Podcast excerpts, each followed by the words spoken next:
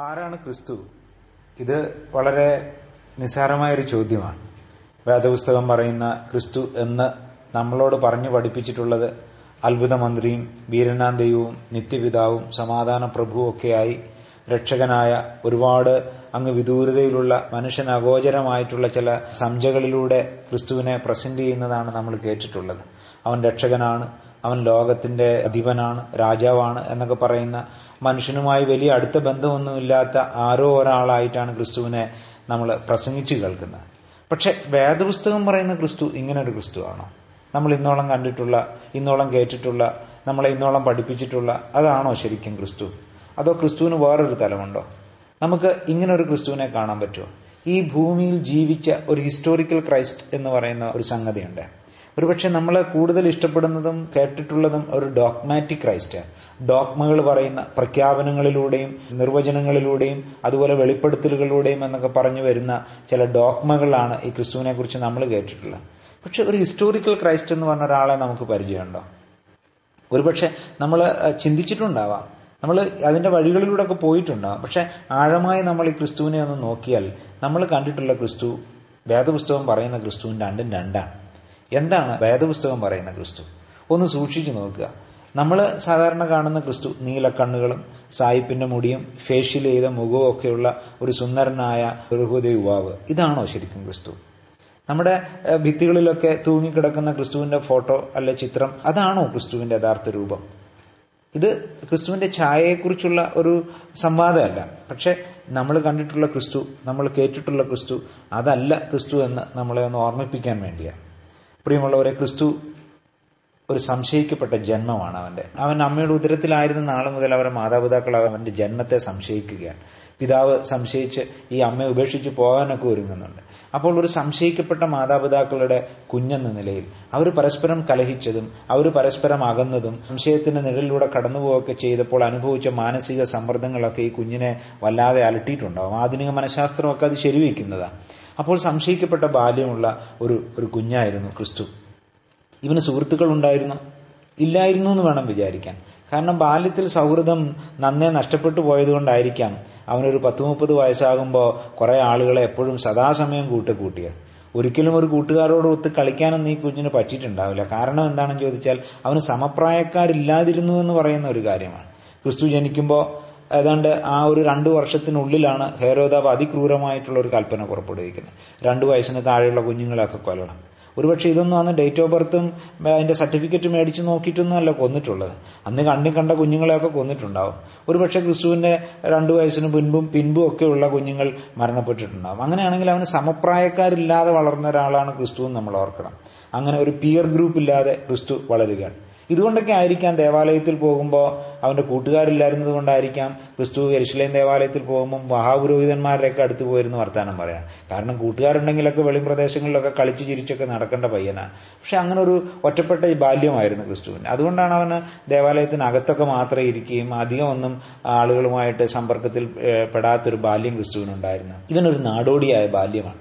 നമ്മൾ നാടോടി പിള്ളേരെ കണ്ടിട്ടുണ്ട്. ശരിക്കും നമ്മുടെ ക്രിസ്തു നമ്മൾ വിശ്വസിക്കുകയും പ്രഖ്യാപിക്കുകയൊക്കെ ചെയ്യുന്ന ക്രിസ്തു ഒരു നാടോടി പയ്യനായിരുന്നു നമ്മൾ ഓർക്കണം. അവന് കുഞ്ഞുനാളിൽ തന്നെ അവൻ ഈ നാട് വിട്ടുപോയി ഈജിപ്തിലൂടെ ഒക്കെ അലഞ്ഞിരിഞ്ഞ് നടക്കുകയാണ്. അവരെവിടെ പോയി എന്നൊന്നും നമുക്ക് അറിഞ്ഞുകൂടാ. വ്യക്തമായ തെളിവുകളൊന്നുമില്ല. അപ്പോൾ ഒരു കാര്യം ഉറപ്പാണ് വീടും കൂടുമില്ലാതെ അലഞ്ഞു തിരിഞ്ഞ് നടന്ന ഒരു നാടോടി പയ്യനാണ് ഈജിപ്തിലൂടെ ക്രിസ്തു. ഏതാണ്ട് അഞ്ചെട്ട് വർഷം അവൻ അലഞ്ഞു തിരിഞ്ഞ് നടന്നിട്ടുണ്ട്. പിന്നീട് അവൻ അവൻ മടങ്ങി വരുന്നതൊക്കെ. ഇവനൊരു തെരുവുപാലനായിരുന്നു എന്നും കൂടെ നമ്മൾ ഓർക്കണം. ഒരു സ്ട്രീറ്റ് ചൈൽഡാണ് കാരണം ഇവനെ പ്രസവിച്ചത് തെരുവോരങ്ങളിൽ എവിടെയാണ് അങ്ങനെ തെരുവോരങ്ങളിൽ പ്രസവിച്ചിട്ട് എവിടെയും കിടത്താൻ സ്ഥലമില്ലാഞ്ഞിട്ടാണ് ചാണകമുള്ള ഒരു തറയിൽ കൊണ്ടുവന്ന് പശുക്കളോടുകൂടെ മൃഗങ്ങളോടൊക്കെ കിടത്തുന്നത്. അങ്ങനെ ഒരു തെരുവുപാലനായിരുന്നു നമ്മൾ ഈ പറയുന്ന നമ്മൾ കൊട്ടിഘോഷിക്കുന്ന ക്രിസ്തു. നമ്മൾ കോടികൾ മുടക്കി പണിയുന്ന പള്ളികളിലൊക്കെ ആരാധിക്കപ്പെടുന്ന ഈ തെരുവുബാലനെയാണെന്നും കൂടെ നമ്മൾ ഓർക്കണം. ഒരു പ്രവാസ ജീവിതം നന്നേ ചെറുപ്പത്തിൽ തന്നെ അനുഭവിച്ച ആളാണ്. എന്റെ ചെറിയ പ്രായത്തിൽ തന്നെ അവനൊരു പ്രവാസിയായി. അഭയാർത്ഥിയായിരുന്നു. നമ്മൾ അഭയാർത്ഥികളുടെ ദുരിതവും കണ്ണീരൊക്കെ എന്ന് ഇപ്പോൾ കാണുന്നുണ്ട്. നമ്മൾ പറയുന്ന ക്രിസ്തു ഒരു അഭയാർത്ഥിയായിരുന്നു. അവൻ ഈജിപ്തിൽ പോയി അഭയം തേടി താമസിച്ച ആളാണ്. അങ്ങനെ ഒരു അഭയാർത്ഥിയായി ഈജിപ്തിലൂടെ നടന്നുപോയി. ക്രിസ്തുവിന്റെ പണിയെ സംബന്ധിച്ച് വേദപുസ്തകം അവനൊരു തച്ചനാണെന്ന് പറയുന്നുണ്ട്. ഒരു ആശാരിയാണെന്ന് പറയുന്നുണ്ട്. പക്ഷേ ഈ തച്ചൻ എന്നൊക്കെ പറയാൻ ഉപയോഗിക്കുന്ന എബ്രായ പദത്തിന് തച്ചനെന്ന് മാത്രം അർത്ഥമില്ല. അതിന് ഒരു ഹാർഡ് സർഫസിൽ കട്ടിയുള്ള എന്തോ വസ്തുക്കളിൽ പണിയുന്ന ആളെന്നുള്ള അർത്ഥമാണ്. അതുകൊണ്ട് ഒരു പക്ഷേ ഇവൻ മരപ്പണിക്കാരനായിരിക്കാം ഒരു കൽപ്പണിക്കാരനായിരിക്കാം. രണ്ടിലേതെങ്കിലും ഒന്നാവാനേ തരമുള്ളൂ. അങ്ങനെ ഒരു കൽപ്പണിക്കാരനോ മരപ്പണിക്കാരനോ ആയിരുന്ന ഈ ക്രിസ്തു. അവനെ കാണുന്നത് ഒരു കൂലിപ്പണിക്കാരനായിട്ടാണ്. എന്തായാലും ക്രിസ്തുവിനൊരു ഫർണിച്ചർ ഷോപ്പൊന്നും ഉണ്ടതായിട്ട് നമ്മൾ വായിക്കുന്നില്ല. അപ്പൊ പിന്നെ അവൻ ഈ മരപ്പണി ചെയ്തത് മറ്റാർക്കോ വേണ്ടിയാണ്. മറ്റാർക്കോ വേണ്ടി പണി ചെയ്യുന്ന ആൾ എപ്പോഴും കൂലിപ്പണിക്കാരനാണല്ലോ. അങ്ങനെ കൂലിപ്പണി എടുത്ത് ഒരു കുടുംബം നോക്കിയതാ. ഇവന് ഇവന് അപ്പനുണ്ടായിരുന്നില്ല കുറെ കാലം കഴിയുമ്പോൾ ഒരു പത്ത് പന്ത്രണ്ട് വയസ്സാകുമ്പോൾ പിന്നെ അപ്പനെ കുറിച്ച് നമ്മളൊന്നും വായിക്കുന്നില്ല. ഒരു പക്ഷെ വിധവയുടെ മകനായിട്ടാണ് ക്രിസ്തു കൂടുതലും ജീവിച്ചിട്ടുള്ളത്. അപ്പോൾ അവന്റെ ബാല്യം കഴിഞ്ഞ കൗമാരമൊക്കെ ഒരു വലിയ ഭാരിച്ച ഉത്തരവാദിത്വമുള്ള ഒരു ഒരു കൗമാരമായിരുന്നു ക്രിസ്തുവിനുള്ള.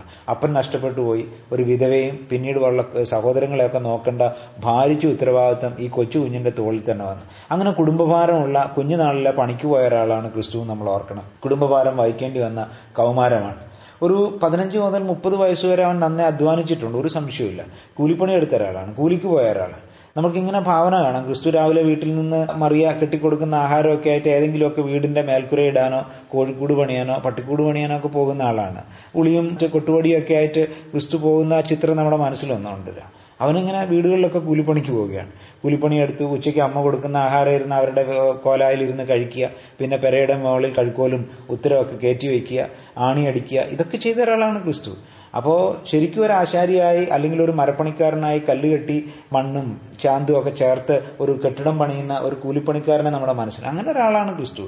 പക്ഷെ ഇന്ന് വലിയ പൗരോഹിത്യവും അതിന്റെ അപ്പുറത്ത് പൗരോഹിത്യവും പട്ടത്വവും മേൽപ്പട്ടത്വം ഒക്കെ ഉള്ള ഒരു സമൂഹം ആരാധിക്കുകയും പ്രതിദാനം ചെയ്യുന്ന ഈ ഒരു പാവപ്പെട്ട കൂലിപ്പണിക്കാരനെയാണെന്നൊന്നും നമുക്കിപ്പോ കണ്ടാൽ മനസ്സിലാവില്ല. കാരണം കോടികളുടെ കാറുകളിലും അതുപോലെ തന്നെ അതിലും വലിയ കോടികളുടെ അൽത്താരകളിലൊക്കെ ആരാധിക്കപ്പെടുന്നത് ഏത് ക്രിസ്തുവാണെന്ന് നമ്മളൊന്ന് ചോദിക്കുന്നത് നല്ലതാണ് എന്തായാലും ഒരു വീട് പോലും ഇവന് സ്വന്തമായിട്ടുണ്ടായിരുന്നില്ലെന്നുള്ള സത്യം. ഒരുപക്ഷെ മറിയയ്ക്ക് അവന്റെ അമ്മയ്ക്കൊരു വീടുണ്ടായിരുന്നിരിക്കാം. പക്ഷെ അവന്റെ വാക്ക് നമ്മൾ വിശ്വസിക്കുകയാണെങ്കിൽ അവൻ പറയുന്ന അവന് വീടുണ്ടായിരുന്നില്ല. അവന് വീടില്ല.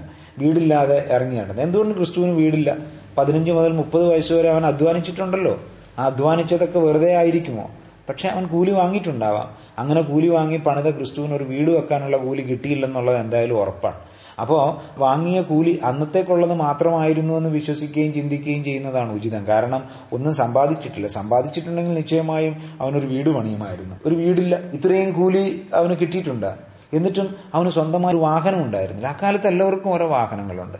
കഴുതയാവട്ടെ കോവർ കഴുതയാവട്ടെ ഒട്ടകമാവട്ടെ എന്തെങ്കിലുമൊക്കെ ആയിട്ട് വാഹനം എല്ലാവർക്കും ഉണ്ട്. കാരണം ഏത് വീട്ടിലും ഒരു ചെറിയ വാഹനം ആവശ്യമാണ്. ഒരു ഭാരം വഹിക്കുന്നതിനോ സാധനങ്ങൾ വാങ്ങുന്നതിനോ കൊണ്ടുപോകുന്നതിനോ തുണി കൊണ്ടുപോകുന്നതിനോ ഒക്കെ ആയി എപ്പോഴും ഒരു വാഹനം ആവശ്യമാണ്. എന്നിട്ടും അത് കഴുതയോ കോവർ കഴുതയോ ഒക്കെയാണ്. എന്നിട്ട് ഈ ചെറു ഈ പയ്യൻ ഒരു സ്വന്തമായിട്ടൊരു വാഹനം ഇല്ലാത്തതാണ്. അവനൊന്നും സമ്പാദിച്ചില്ല. അവനൊരു എല്ലാവർക്കും വാഹനമുള്ള കാലത്ത് പോലും ക്രിസ്തുവിനൊരു വാഹനം ഉണ്ടായിരുന്നില്ല. നമ്മൾ വായിക്കുന്ന അവന്റെ ജീവിതത്തിൽ ഒരിക്കലും ഒരു വാഹനം ആവശ്യമായി വരുമ്പോൾ അവന് ആളുകളെ വിട്ടിട്ട് ഏതോ വീട്ടിൽ കെട്ടിയിരുന്ന കഴുത അഴിപ്പി അഴിച്ചുകൊണ്ട് വരുന്നതിനെ കുറിച്ചൊക്കെയാണ് പറയുന്നത്. അവന് സ്വന്തമായിട്ട് അതൊന്നൊരു വാഹനം ഉണ്ടായിരുന്നില്ല. ഒരിക്കൽ പടകിൽ കയറുമ്പോൾ മറ്റാരുടെയോ പടകിൽ കയറി എന്ന് സംസാരിക്കണം. അതും ഉണ്ടായിരുന്നില്ല. ഒന്നും ഉണ്ടായിരുന്നില്ല. വല്ലവന്റെയൊക്കെ വാഹനങ്ങൾ കടം മേടിച്ചു മാത്രമാണ് ഈ പയ്യൻ യാത്ര ചെയ്തിട്ടുള്ളത്.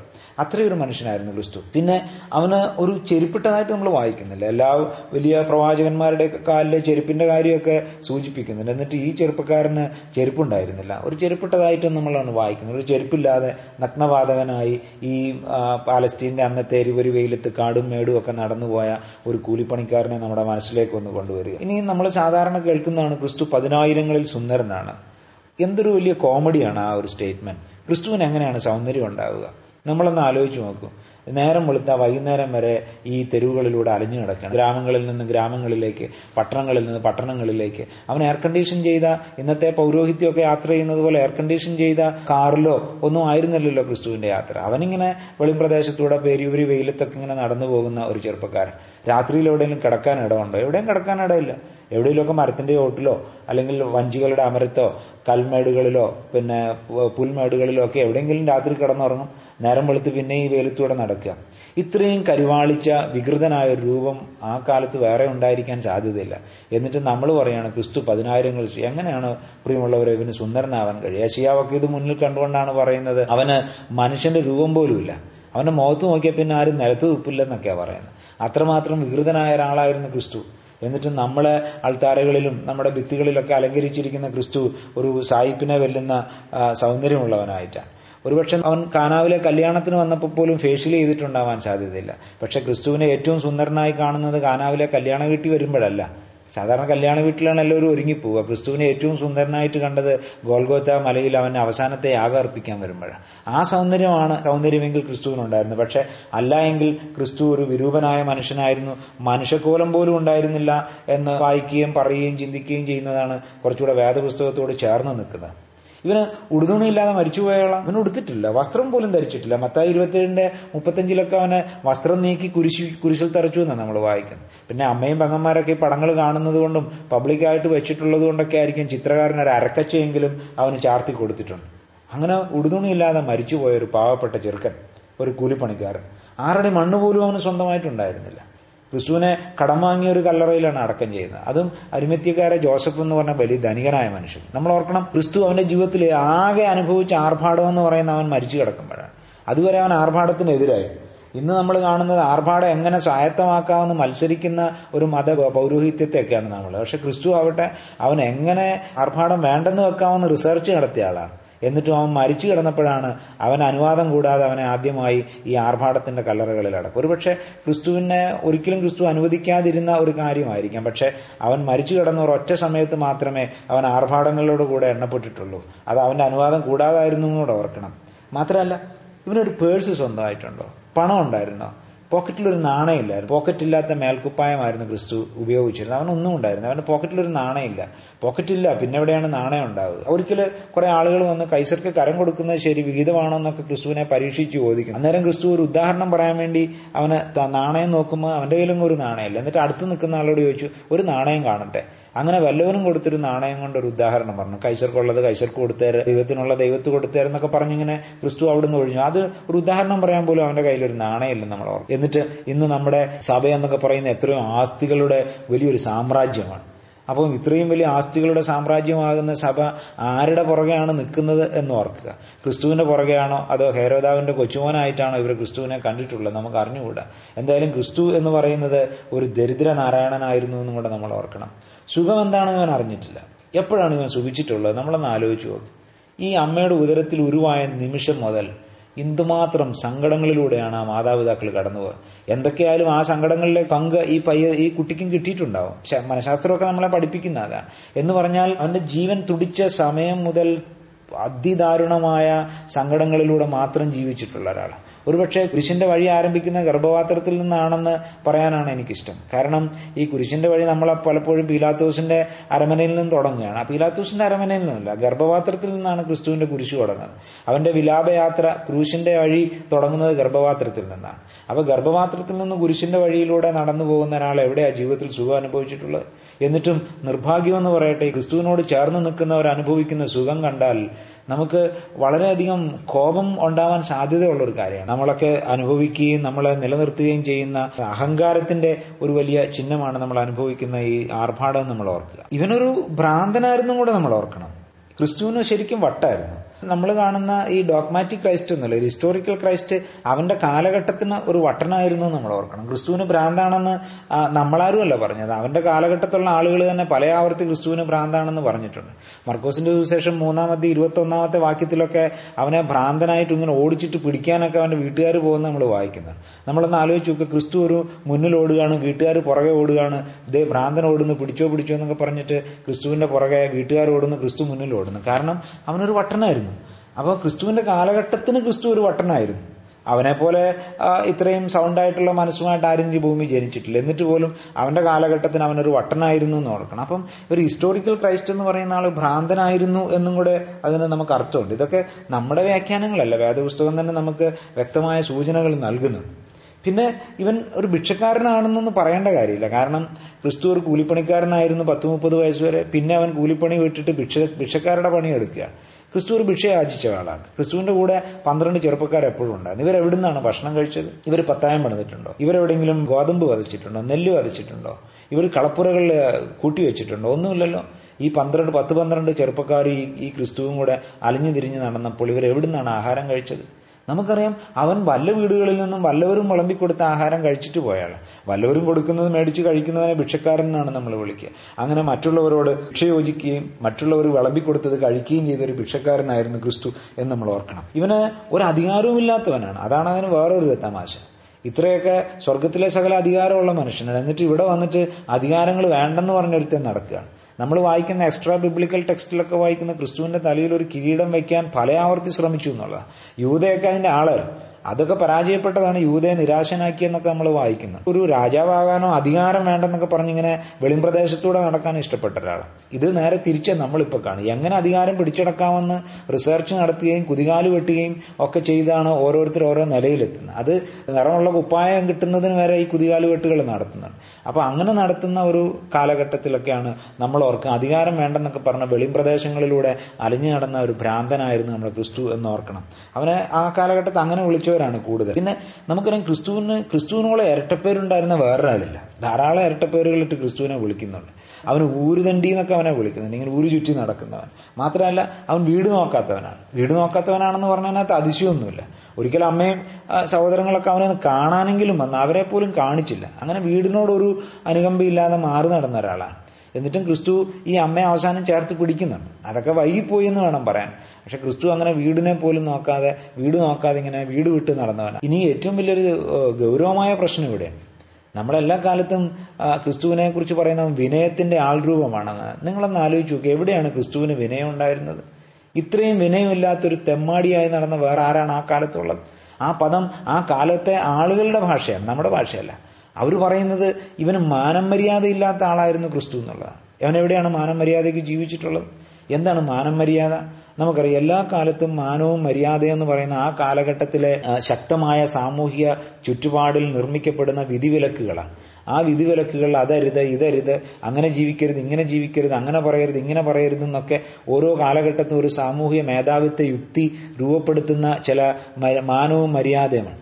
ക്രിസ്തു ആവട്ടെ അതൊക്കെ മനഃപൂർവം ലംഘിച്ച ആളാണെന്നും കൂടെ നമ്മൾ ഓർക്കണം. അവൻ എവിടെയാണ് മാനം മര്യാദയ്ക്ക് ജീവിച്ചിട്ടുള്ളത്? പള്ളിയിൽ പോയാൽ വഴക്കുണ്ടാക്കുക. എപ്പോഴൊക്കെ ക്രിസ്തു പള്ളിയിലേക്ക് പോയിട്ടുണ്ടോ അപ്പോഴൊക്കെ ആ പള്ളി അലങ്കോലപ്പെടുത്തിയിട്ടാണ് ക്രിസ്തു പോന്നിട്ടുള്ളത്. ഇവൻ എങ്ങനെയാണ് മര്യാദയുള്ളത്? ഇവൻ എവിടെ വിനയമുണ്ടെന്ന് നമ്മൾ പറയുന്നത്? നസരത്തിലെ സിനഗോഗിൽ പോകുന്നതോടുകൂടിയാണ് അവന്റെ പള്ളി പ്രവേശനം തുടങ്ങുന്നത് നമ്മൾ കാണുന്നത്. ആദ്യത്തെ പള്ളി പ്രവേശനം തന്നെ അവസാനം അവന്റെ ജീവിതം പൊങ്കാലയിട്ട് തീർക്കേണ്ടതായിരുന്നു. അവരവനെ കൂട്ടിക്കൊണ്ടുപോയി ഒരു മലയുടെ മുകളിൽ തള്ളിയിട്ട് കൊല്ലാൻ നോക്കുക. നോക്കുക ക്രിസ്തു പങ്കെടുത്ത ഒരു പള്ളിയിലും ആശീർവാദം പറഞ്ഞിട്ടില്ലെന്നുള്ള നിങ്ങൾ ഓർക്കണം. അതിന് അവസരം കൊടുത്തിട്ടില്ല. അടിപിടിയായിട്ടാണ് പിരിയുക. കാരണം ആദ്യത്തെ അവന്റെ പള്ളി പ്രവേശനം തന്നെ കോലാഹലമായി തീരുകയാണ്. പള്ളി പിന്നെ മുന്നോട്ട് പോയില്ല. അവിടെ വെച്ച് അവസാനിപ്പിച്ച് നാട്ടുകാരെല്ലാം കൂടെ അവനെ തല കൊല്ലാൻ കൊണ്ടുപോവുകയാണ്. പിന്നീട് അവൻ ഏതൊക്കെ പള്ളിയിൽ പോയിട്ടുണ്ടോ അവിടെയൊക്കെ പള്ളി വഴക്കുണ്ടാക്കിയിട്ടുണ്ട്. അവിടെ വെറുതെ ഇരിക്കുന്നവരെ ഇങ്ങനെ ചൊറിഞ്ഞിട്ട് പോരുന്ന ഒരാളാണ് ക്രിസ്തു. ക്രിസ്തു ഒരു കുനിയായ സ്ത്രീയെ കാണുന്നത് അവളെ അവിടെ വെച്ച് സൗഖ്യമാക്കുന്നുണ്ട്. വരണ്ട കൈയുള്ള ഒരു മനുഷ്യനെ സൗഖ്യമാക്കുന്നുണ്ട്. നമ്മൾ ഇങ്ങനെ വിചാരിച്ചാൽ എന്താ കുഴപ്പം? ഇന്നലെ വൈകിട്ടും ചന്തയിൽ പോയപ്പോൾ ക്രിസ്തു ആ വഴിയിലൂടെ ഈ കൂനിയായ സ്ത്രീ നടക്കുന്ന കണ്ടതാണ്. അന്നേരം ഒന്നും സൗഖ്യമാക്കിയില്ല. പിറ്റേന്ന് ശബത്തിൽ പള്ളി വന്നിട്ട് മനഃപൂർവം പള്ളി വന്ന് വഴക്കുണ്ടാക്കാൻ അവനെ സൗഖ്യ അവളെ സൗഖ്യമാക്കുക. അതുകൊണ്ടാണ് അന്നത്തെ പള്ളി പ്രമാണികൾ പറഞ്ഞത് നീ ആഴ്ചയിൽ ആറു ദിവസം ഉണ്ടല്ലോ എന്തിനാണ് ഇന്ന് വന്ന് സൗഖ്യമാക്കുക? നിനക്ക് അന്നേരം സൗഖ്യമാക്കാൻ വയ്യായിരുന്നില്ലേ? അപ്പൊ അന്നേരം ക്രിസ്തുവിന്റെ മുന്നിലൂടെ കടന്നുപോയവരാണ് ഈ വരണ്ട കൈയുള്ള മനുഷ്യനും ഈ കൂനിയായ സ്ത്രീ. അതൊന്നും ഇന്നലെ പൊട്ടി പള്ളിയിൽ പൊട്ടിമുളച്ച് വന്ന് വീണ ആളുകളൊന്നുമല്ല. അവൻ നിത്യം കണ്ടുകൊണ്ടിരുന്ന ആൾ തന്നെ ആയിരിക്കണം എന്നിട്ട് ക്രിസ്തു അവരെ ഒന്നും തൊടുന്നില്ല. എന്നിട്ട് ഈ പള്ളി വന്നിട്ട് മനഃപൂർവം പള്ളിയിലെ ചില മാനവും മര്യാദയും ലംഘിക്കാൻ ഈ മനുഷ്യൻ ശ്രമിക്കുക. എന്നിട്ട് അവിടെ കലഹം ഉണ്ടാക്കുക. അങ്ങനെ ക്രിസ്തു പങ്കെടുത്ത ഒരു പള്ളിയിലും ആശീർവാദം പറഞ്ഞിട്ടുണ്ടാവില്ല. കാരണം അടിപിടി ബഹളമായിട്ടാണ് പിരിഞ്ഞിട്ടുള്ളത്. അവസാനം അവനൊരു പള്ളി വന്നു. പള്ളി വന്നപ്പോൾ ഇതാ പള്ളി ഈ മെത്രാച്ചന്മാരുടെയും അച്ഛന്മാരുടെയും കൂടെ ഒക്കെ ഒരു അവരെല്ലാം കൂടെ ചേർത്ത് കള്ളന്മാരുടെ ഗുഹയാക്കിയിട്ട്. അവസാനം ഈ ബിഷപ്പുമാരെയും അച്ഛന്മാരെയും എല്ലാം കൂടെ അവൻ ആട്ടി പുറത്താക്കുന്നു. അവിടെയും ബഹളാണ്. എന്തായാലും അത് കഴിഞ്ഞ് ഒരാഴ്ച കഴിഞ്ഞവൻ പിടിച്ച് കൊന്നുകളഞ്ഞു. അത് വേറെ കാര്യം. പക്ഷെ അങ്ങനെ മാനവും മര്യാദയില്ലാത്ത ജീവിച്ചല്ല. ഇവൻ രാജാവിനോട് സംസാരിക്കേണ്ട ഭാഷ. വിനയത്തോടാണ് രാജാക്കന്മാരോട് അവർ അധികാരത്തിന്റെ ക്രിസ്തു തന്നെ പറഞ്ഞിട്ടുണ്ടോ? അധികാരമൊക്കെ സ്വർഗത്തിൽ നിന്ന് വന്നു. ആ കാലഘട്ടത്തെ രാജാവ് അവനെ വിളിക്കുമ്പോൾ ഒന്ന് കാണണമെന്ന് പറയുമ്പോൾ രാജാവിനെ വിളിക്കുന്ന ആ കുറുക്കനോട് പറയാൻ എനിക്ക് സൗകര്യമില്ല. വേണേ എന്നെ ഇവിടെ വന്ന് കാണാൻ പറഞ്ഞു. ഇതാണ് ക്രിസ്തുവിന്റെ വിനയം. അപ്പൊ നമ്മൾ പറയുന്ന ഒരു വാലാട്ടി നിൽക്കുന്ന പട്ടിയോ അങ്ങനെ കുനി നിൽക്കുന്ന കുനിഞ്ഞു നിൽക്കുന്ന ഒരാളൊന്നും ആയിരുന്നില്ല ക്രിസ്തു. നല്ലൊരു നിഷേധിയായിരുന്നു. മാനമര്യാദ മനഃപൂർവം ലംഘിച്ച ഒരാളാണ് അതുകൊണ്ട് മാനമര്യാദയ്ക്ക് ജീവിച്ചിട്ടില്ലാത്തവർ. പൗരോഹിത്യത്തെ ബഹുമാനമില്ലാത്ത അഹങ്കാരി എന്ന് മത്തയുടെ സുവിശേഷം പതിനഞ്ച് എന്റെ പതിമൂന്നും പതിനാലും ഒക്കെ നമ്മൾ വായിച്ചാൽ മനസ്സിലാവും. പൗരോഹിത്യത്തെ ഇത്രയും ബഹുമാനമില്ലാത്ത ഒരു അഹങ്കാരിയായിട്ട് ക്രിസ്തുവിനെ കാണുന്നുണ്ട്. ഔപചാരിതകളൊക്കെ അവൻ പരസ്യമായി തള്ളിപ്പറഞ്ഞതാണ്. ഔപചാരികതകളൊന്നും ക്രിസ്തുവിന്റെ ജീവിതത്തിൽ ഉണ്ടായിരുന്നില്ല. ഇരുപത്തി മത്തയുടെ സുവിശേഷം ഇരുപത്തൊന്നിന്റെ നാൽപ്പത്തിരണ്ട് നാൽപ്പത്തിമൂന്നൊക്കെ നിങ്ങളൊന്ന് വായിച്ചു നോക്കുക. അവിടെ ക്രിസ്തുവിന് ഒരു തരത്തിലുള്ള ഔചിത്യബോധമുള്ള ആളായിരുന്നില്ല എന്ന് നമ്മൾ കാണുന്നുണ്ട്. ആ കാലഘട്ടത്തിലൊക്കെ നിലനിന്നിരുന്ന ചില ബഹുമാനങ്ങളുടെ സ്റ്റാൻഡേർഡ് ഉണ്ട് അതൊന്നും ക്രിസ്തു അംഗീകരിച്ചിരുന്നില്ല. പിന്നെ അവന് സംസാരിക്കാൻ അറിയില്ല അവന്റെ കഠിന വാക്കെന്നൊക്കെയാണ് പറയുന്നത്. അതൊന്നും എല്ലാവർക്കും ഒന്നും സൂഹിക്കത്തില്ലെന്ന് എല്ലാവരെയും സൂഹിപ്പിക്കുന്ന വാക്കൊന്നും ക്രിസ്തു പറഞ്ഞിട്ടില്ല. മത്തായി ഇരുപത്തിമൂന്നിന്റെ പതിമൂന്നും ഇരുപത്തിമൂന്നൊക്കെ നമ്മൾ വായിക്കുകയാണെങ്കിൽ അവിടെ വായിക്കുന്ന അവന്റെ കഠിന വാക്ക് സഹിക്കാൻ വയ്യാതെ ആളുകൾ ഇട്ടിട്ട് പോയി എന്നാണ് പറയുന്നത്. കുറച്ചു പേരൊക്കെ അവന്റെ പുറകെ പോന്നിട്ടുണ്ട്. പക്ഷെ അവന്റെ വാക്കുകളൊക്കെ ചിലരോട് കഠിന വാക്കായിരുന്നു അപ്പൊ നമ്മൾ ഈ കാണുന്ന വിനയമൊന്നും ക്രിസ്തുവിനില്ല. അവൻ അങ്ങനെ നമ്മൾ ഈ പറയുന്ന സോക്കോൾഡ് വിനയൊന്നും ക്രിസ്തു കൊണ്ടു നടന്നിട്ടുള്ള വിനയല്ല. അവൻ വളരെ അതിശക്തമായ ഭാഷയിൽ സംസാരിച്ചിട്ടുള്ള പള്ളികളിൽ കയറി ബഹളം ഉണ്ടാക്കിയ ഒരാൾക്ക് എന്ത് വിനയമാണുള്ളത് ഇനിയും ഈ ക്രിസ്തു ദാവീദിന്റെ സിംഹാസനത്തിൽ ഇരുന്നിട്ടില്ല. നമുക്കൊരു സിംഹാസനം കൊടുത്തിട്ടത് വേണ്ടെന്ന് പറഞ്ഞാൾ ഇന്ന് നമ്മളൊക്കെ ഇന്ന തോമസ് ലിയായിക്ക് അടുത്ത സിംഹാസനത്തിൽ ഇരിക്കാൻ ഇവിടെ എങ്ങനെങ്കിലും പോരാട്ടം നടത്തിക്കൊണ്ടിരിക്കുന്ന കാലഘട്ടത്തിൽ ക്രിസ്തു സിംഹാസനത്തിൽ ഇരുന്നില്ല. നിങ്ങൾക്കറിയാം ദാവീദിന്റെ സിംഹാസനത്തിൽ ക്രിസ്തു ഇരുന്നില്ല എന്നൊരു ഒറ്റ കാരണം കൊണ്ടാണ് ഇന്ന് യഹൂദന്മാർ ക്രിസ്തുവിനെ വിശ്വസിക്കാത്തതും അനുസരിക്കാത്തതും അംഗീകരിക്കാത്തതും. അവൻ ദാവീദിന്റെ സിംഹാസനത്തിൽ ഇരുന്നിരുന്നെങ്കിൽ ഇന്ന് ചിത്രം ആകെ മാറുമായിരുന്നു ഈ ലോകത്തിന്റെ. എന്നിട്ട് അങ്ങനൊന്നും ക്രിസ്തു വരുന്നില്ല. അപ്പൊ സിംഹാസനത്തിൽ നിന്ന് മാറി നടന്ന ഒരാളുടെ ആളുകളാണ് ഇന്ന് സിംഹാസനത്തിന് അടുത്ത് കയറിയിരിക്കാനും അകത്ത് കയറിയിരിക്കാനും എല്ലാ തരത്തിലുള്ള കുതികാലുകെട്ടും കോലാഹലവും ഏത് നെറിയട്ട രീതിയിലും പോകാൻ മടിയില്ലാത്തവരായി ക്രൈസ്തവ നേതൃത്വം അതപ്പതിച്ചു പോകുന്നു എന്നുള്ളതും കൂടെ നമ്മൾ ഓർക്കണം. എന്താണ് ക്രിസ്തുവിനെ സംബന്ധിച്ചിടത്തോളം വളരെ ഗൗരവമായിട്ടുണ്ടായിരുന്നത്? അവന് രാജഭക്തിയില്ല. ഞാൻ നേരത്തെ പറഞ്ഞു രാജാവിനോടൊരു ഭക്തിയൊക്കെ വേണ്ടേ? ഒരുപക്ഷെ രാജഭക്തിയില്ലാത്ത അസുര പ്രജയായിരുന്നു എന്ന് ക്രിസ്തുവിനെ കുറിച്ച് പറയാം. രാജാവിന്റെ കൽപ്പനകൾ കൂട്ടാക്കാത്ത നിഷേധിയായിരുന്നു ക്രിസ്തു. എന്നെ ഇവിടെ നിന്ന് വന്ന് കാണാൻ ആ കാലഘട്ടത്തെ ഭരണാധികാരെ ഹരോദാവ് പറഞ്ഞു വിടുമ്പോ എനിക്ക് സൗകര്യമില്ലെന്നൊക്കെ പറയാൻ ഒരു കൂലിപ്പണിക്കാരനായ അലഞ്ഞു തിരിഞ്ഞു നടക്കുന്ന ഒരു തെരുവുതണ്ടിക്ക് എന്ത് അധികാരമാണുള്ളത്? എന്നിട്ടും അവൻ പറയാണ് ആ കുറുക്കനോട് പോയി പറയാം എനിക്ക് സൗകര്യമില്ല വേണം എന്നെ ഇവിടെ വന്ന് കാണാൻ പറയുക. രാജാവിന്റെ കൽപ്പനകൾ കൂട്ടാക്കാത്ത നിഷേധിയായിരുന്നു ക്രിസ്തു. പരസ്യമായി അവൻ ന്യായപ്രമാണം ലംഘിച്ചവനാണ്. പരസ്യമായി പാപം ചെയ്ത ആളാണ് ക്രിസ്തു. നമ്മൾ അങ്ങനെ പറയുന്നതാണ്. രഹസ്യമായി പാപം ചെയ്യുന്നവരാണ് ക്രിസ്ത്യാനികൾ. പക്ഷെ ഇത് പരസ്യമായി പാപം ചെയ്ത ആളാണ് ക്രിസ്തു. അതുകൊണ്ടാണ് അവർ പറയുന്നത് മോശം ഇങ്ങനെയൊക്കെ പറഞ്ഞിട്ടുണ്ടല്ലോ. നീ എന്താ ഇതൊക്കെ ചെയ്യാത്തത്? അപ്പോൾ ക്രിസ്തു അതിനെയൊക്കെ ന്യായീകരിക്കുക കാരണം എന്താണെന്നറിയോ? നമുക്കറിയാം ഈ പൗരോഹിത്യം പറഞ്ഞതിനൊക്കെ മത്തയുടെ സുവിശേഷം പന്ത്രണ്ടിന്റെ ഒന്ന് മുതൽ നാല് വരെയുള്ള വാക്യങ്ങളൊക്കെ നമ്മൾ വായിക്കുകയാണെങ്കിൽ പരസ്യമായി ന്യായപ്രമാണം ലംഘിച്ച പാപിയായിരുന്നു ക്രിസ്തു. അങ്ങനെ മനഃപൂർവം ലംഘിച്ചാണ് നമുക്കിങ്ങനെ പറയാം പുരോഹി പൗര പുരോഹിത വർഗത്തിലെ കുലങ്കുത്തിയായിരുന്നു ക്രിസ്തു എന്ന് പറയാം. മത്തായി ഇരുപത്തിയേഴിന്റെ ഇരുപതൊക്കെ നമ്മൾ വായിച്ചാൽ അവനെ കുലങ്കുത്തി എന്നാണ് പറയുക അവൻ പൗരോഹിത്യ വർഗത്തിന്റെ കുലങ്കുത്തിയായിരുന്നു കാരണം ഈ ഒരു നമുക്കറിയാം അവൻ ഏ ഒരു വ്യവസ്ഥിതിയുടെ നിന്നാമാത്രമായിരുന്നു ക്രിസ്തു. അവരെപ്പോഴും അവനെ നിന്ദിക്കുകയും പരിഹസിക്കുകയും ചെയ്യാനായിട്ട് ഇഷ്ടപ്പെടുകയാണ്. മത്ത ഇരുപത്തിയേഴിന്റെ നാൽപ്പത്തി മൂന്നൊക്കെ നമ്മൾ വായിക്കുകയാണെങ്കിൽ അവൻ ഈ വ്യവസ്ഥിതിയുടെ നിന്നാപാത്രമാണെന്നും നമ്മൾ ഓർക്കണം. അവനൊരു കുറ്റവാളിയാണ്. അവനൊരു കുറ്റവാളിയായിരുന്നു. അവനെ കുറ്റം അവനെ കുറ്റം വിധിക്കുകയും വധശിക്ഷയ്ക്ക് വിധിച്ചൊരു കുറ്റവാളിയും കൂടെ ആയിരുന്നു എന്ന് കേൾക്കണം. ക്രിസ്തുവിന്റെ അന്ത്യനാളിലേക്കൊക്കെ വരുമ്പോൾ നമ്മൾ ക്രിസ്തുവിനെ വലിയ നീതിമാനും ദൈവമൊക്കെ ആയിട്ടൊക്കെ കാണും പക്ഷേ ഹിസ്റ്റോറിക്കൽ ക്രൈസ്റ്റ് എന്ന് പറയുന്ന ഈ ഭൂമിയിൽ ജീവിച്ചാണ് ഒരു കുറ്റവാളിയായിരുന്നു. അവന് കുറ്റമുണ്ടായിരുന്നോ ഇല്ലയോ എന്നുള്ളത് രണ്ടാമത്തെ കാര്യം. പക്ഷെ ലോകത്തിന്റെ കണ്ണിൽ അവനൊരു കുറ്റവാളി ആയിരുന്നു എന്നുള്ളതാണ് സത്യം. കാരണം പരസ്യമായി ന്യായപ്രമാണം ലംഘിക്കുകയും പരസ്യമായി അധികാരത്തെ വെല്ലുവിളിക്കുകയും പൗരോഹിത്യത്തെ ബഹുമാനിക്കാതെ പള്ളികളിൽ പോയി കലഹം ഉണ്ടാക്കുന്ന ആൾ പിന്നെ കുറ്റവാളിയല്ലാതെ പിന്നെ എങ്ങനെ നീതിമാനാകും അങ്ങനെ ക്രിസ്തു ഒരു കുറ്റവാളിയായിരുന്നു. ഇനിയും ഇവൻ സ്ത്രീകളോട് വഴിവിട്ട ബന്ധമുണ്ടായുള്ള ആളാണെന്ന് പോലും ക്രിസ്തുവിനെ കുറിച്ച് പറഞ്ഞിട്ടുണ്ട്. അപ്പം ഈ ഒരു കാര്യമില്ല സ്ത്രീകളോടുകൂടെ അടുത്തിരുന്ന് സംസാരിക്കുക സ്ത്രീകളുമായിട്ട് ഒറ്റയ്ക്കിരുന്ന് സംസാരിക്കുക ഇതൊക്കെ ആ കാലഘട്ടത്തിൽ ചെയ്യുന്നത് അന്യായമായ പാപമാണ്. എന്നിട്ടും എവിടെ ഒരു ഒരു കിണറ്റുകരയിലൊക്കെ വെള്ളം കോരാൻ വന്ന സ്ത്രീയെ പോലും വിടുന്നില്ല. അവിടെയും പോയി അവൻ വർത്താനം പറയാം. അങ്ങനെ സ്ത്രീകളോട് വഴിവിട്ട ബന്ധം സൂക്ഷിച്ച ഒരാളാണ് ക്രിസ്തു. പിന്നെ വേശികളായിട്ടുള്ളവരൊക്കെ കൂടെ കൊണ്ടു നടന്ന ആളാണ്. അപ്പൊ ഇടറിപ്പോയ സ്ത്രീകൾ അങ്ങനെയുള്ള സ്ത്രീകളും മറ്റ് സമൂഹത്തിലെ മറ്റുള്ളവർ ഒന്നും പൊതുവിൽ കാണാൻ പോലും ഇഷ്ടപ്പെടാത്ത സ്ത്രീകളോട് കൂടൊക്കെ സമയം ചെലവഴിച്ച ഒരാൾ സ്ത്രീകളോടുകൂടെ നടന്ന ഒരാൾ വഴിവിട്ട ബന്ധമുള്ള ഒരാൾ എന്നൊക്കെ ക്രിസ്തുവിനെ ആ കാലഘട്ടത്തെ ആരോപിക്കുന്നുണ്ട്. ഇനി തിരസ്കരിക്കപ്പെട്ട വ്യക്തികളോട് അവന് അല്ല വല്ലാത്തൊരു സൗഹൃദമാണ്. നമുക്കറിയാം ഈ സമൂഹത്തിലെ ഏറ്റവും പ്രബലരായിട്ടുള്ള ആളുകൾ ശത്രുക്കളാണെന്ന് പറയുന്നവരോട് കൂടെ കൂടുന്ന ആൾ എത്ര വലിയ ശത്രുവാണ്. അപ്പം ആ വ്യവസ്ഥിതിയുടെ നിന്നാപാത്രങ്ങളായ പലരുടെയും കൂടെ ആയിരുന്നു ക്രിസ്തു ജീവിച്ചതും ചരിച്ചതും. അതുകൊണ്ട് നമുക്ക് ഓർക്കണം അവൻ ആ വ്യവസ്ഥ തിരസ്കരിക്കപ്പെട്ട ഓരോ വ്യക്തികളോടുകൂടെ സൗഹൃദം സൂക്ഷിച്ച ആൾ എന്ന നിലയിൽ അവനെക്കുറിച്ച് മത്തായി പതിനൊന്നിന്റെ പത്തൊമ്പതിലൊക്കെ വായിക്കുന്ന നമ്മളിങ്ങനെ. അവനെ ഒരു ഇരട്ടപ്പേരുണ്ട്. അവൻ തീനിയും കുടിയനുമായിരുന്നു എന്ന് അവനെക്കുറിച്ച് പറഞ്ഞു ഇങ്ങനെ തിന്നാനും കുടിക്കാനും ഒക്കെയാണ് ഒരു ഉത്തരവാദിത്വം ഇല്ലാതെ. ഒരു ദൈവഭക്തി ഇല്ലാതെ ഒരു പൗരോഹിത്യ ഭക്തി ഇല്ലാതെ ഒരു ദേവാലയ ഭക്തി ഇല്ലാതെ ഇങ്ങനെ തിന്നും കുടിച്ചുമൊക്കെ നടക്കുന്നവനായിട്ട് ഒരു ക്രിസ്തുവിനെ നമ്മൾ കാണുന്നത്. ചുങ്കക്കാരുടെയും പാപികളുടെ ഒക്കെ കൂടെ നടക്കുക. ആ കാലഘട്ടത്ത് ഈ തീവ്രവാദിയുടെ കൂടെ നടന്ന ഒരാളാണ്. തീവ്രവാദികളെ പോലും കൂടെ കൂട്ടിയാണ്. അവന്റെ കൂടെ ഒരു തീവ്രവാദി ഉണ്ടായിരുന്നു ഷിമയോൻ എന്ന പേര്. എരിവുകാരനായ ഷിമോൻ അത് തീവ്രവാദി എന്നാണ് അതിന്റെ അർത്ഥം. അപ്പൊ തീവ്രവാദികളോടുകൂടെ പോലും കൂടെ നടക്കുന്ന ഒരാളെ എങ്ങനെയാണ് അവനെ കൊല്ലാതിരിക്കുക? നമ്മളൊന്ന് ആലോചിക്കുക അങ്ങനെ ഒരു മനുഷ്യനാണ് ക്രിസ്തു എന്ന് നോക്കണം ഇനി മുതിർന്നവരെ ബഹുമാനിക്കാത്തവനാണ്. പ്രായമുള്ളവരൊക്കെ കുറച്ച് ബഹുമാനിക്കണം അവരുടെ ഇടയിൽ നമ്മളൊക്കെ പറയല്ലേ പ്രായമുള്ളവരോടൊക്കെ ബഹുമാനം വേണം. പക്ഷെ നിങ്ങൾ മത്തായി ഇരുപത്തിമൂന്നിന് ഇരുപത്തിനാല് ഇരുപത്തിയഞ്ചൊക്കെ വായിക്കുക. എന്ത് ബഹുമാനമാണ് അവൻ അവരോടൊക്കെ ഉണ്ടായിരുന്നത്? പെസക കഴിപ്പാൻ വീട് അവന് വീടില്ലായിരുന്നു. നേരത്തെ ഞാൻ പറഞ്ഞ വീടില്ല. നമ്മളത് കാണുന്നുണ്ടല്ലോ. ഈ വീടില്ലാത്തവൻ ഒരു പെസക ഒരുക്കാൻ നേരത്തെ വല്ലുവന്റെ വീട്ടിൽ പോയിട്ടാണ് ഒരുക്കുക. അവന് സ്വന്തമായിട്ട് വീടില്ല എന്നുള്ളതിനൊന്നും അത് അവൻ തന്നെ പറഞ്ഞിട്ടുണ്ട്. എന്നിട്ട് നമുക്ക് അതിന്റെ തെളിവൊന്നും വേണ്ട. അവൻ ജീവിച്ച കാലഘട്ടം അവനെ വിളിച്ചത് അവൻ ചതിയനാണെന്നുള്ളതാണ്. മത്ത ഇരുപത്തിയേഴിന്റെ അറുപത്തിരണ്ടോ അറുപത്തിമൂന്നൊക്കെ നമ്മളൊന്ന് എടുത്ത് വായിച്ചു നോക്കുക. ആ ചതിയൻ എന്നാണ് യഹൂദന്മാർ ക്രിസ്തുവിനെ കുറിച്ച് പറഞ്ഞത്. അപ്പൊ അവൻ എന്ത് സാക്ഷ്യം ഉണ്ടായിരുന്നത്? സത്യം പറഞ്ഞ ഒരു സാക്ഷിയില്ലാത്തവനായിരുന്നു ക്രിസ്തു.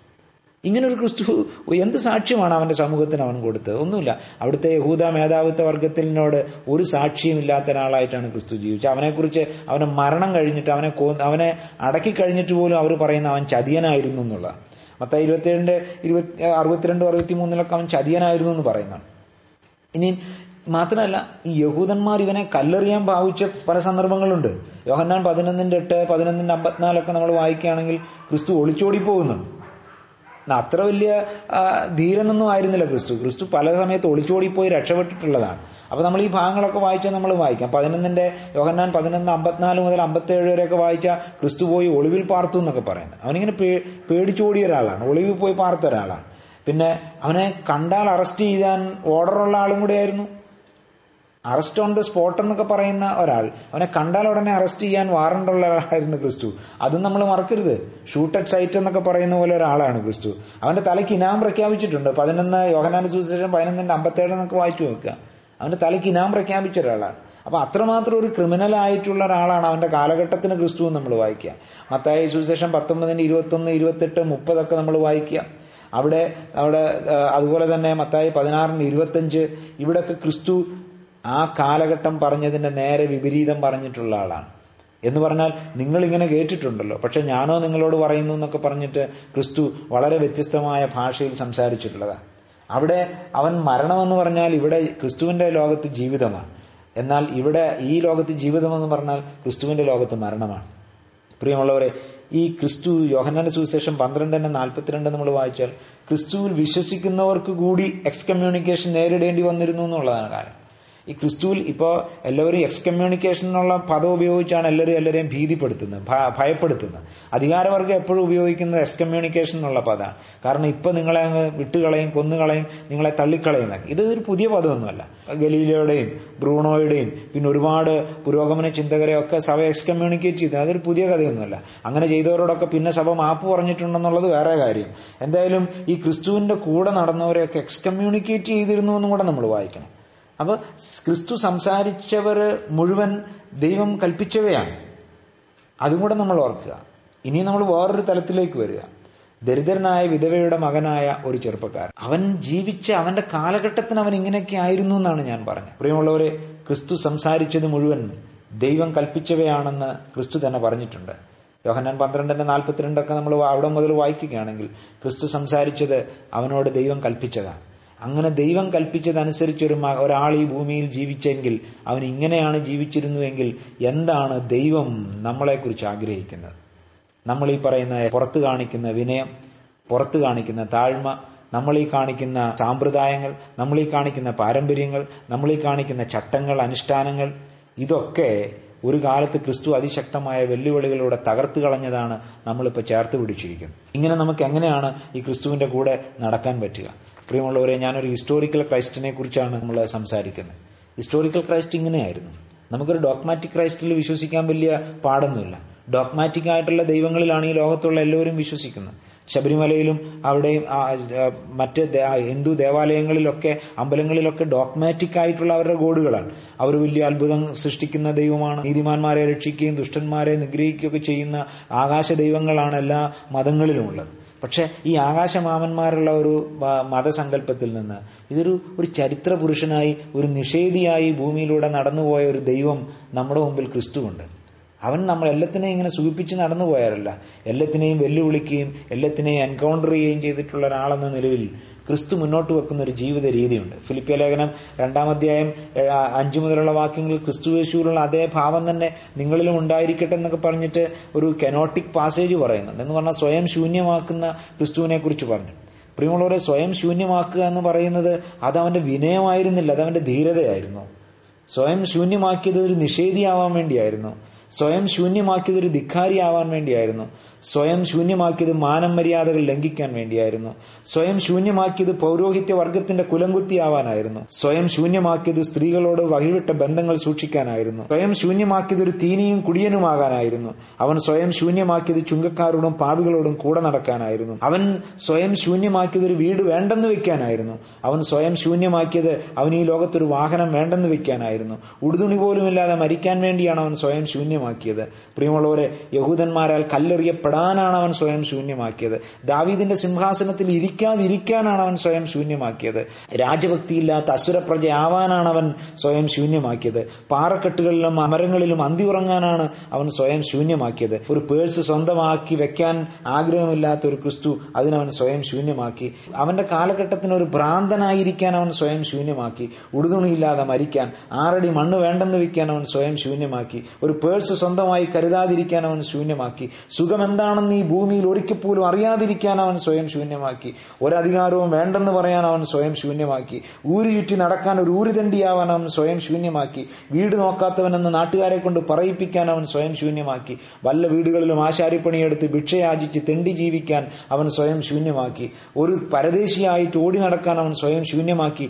ഒരു നാടോടിയായിട്ട് അവൻ ജീവിക്കാൻ സ്വയം ശൂന്യമാക്കി. അഭയാർത്ഥിയായി ജീവിക്കാൻ സ്വയം ശൂന്യമാക്കി. പൗരോഹിത്യ വർഗത്തിന്റെ കുലംകുത്തിയാവാൻ അവൻ സ്വയം ശൂന്യമാക്കി. അവസാനം നാട്ടുകാരുടെ കൈകൊണ്ട് തല്ലുകൊണ്ട് ചാവാൻ അവൻ സ്വയം ശൂന്യമാക്കി. അവസാനം ഒന്നുമില്ലാത്തവനായി ഉടുതുണി പോലും ഇല്ലാത്തവനായി മരിക്കേണ്ടി വരാൻ അവൻ സ്വയം ശൂന്യമാക്കി.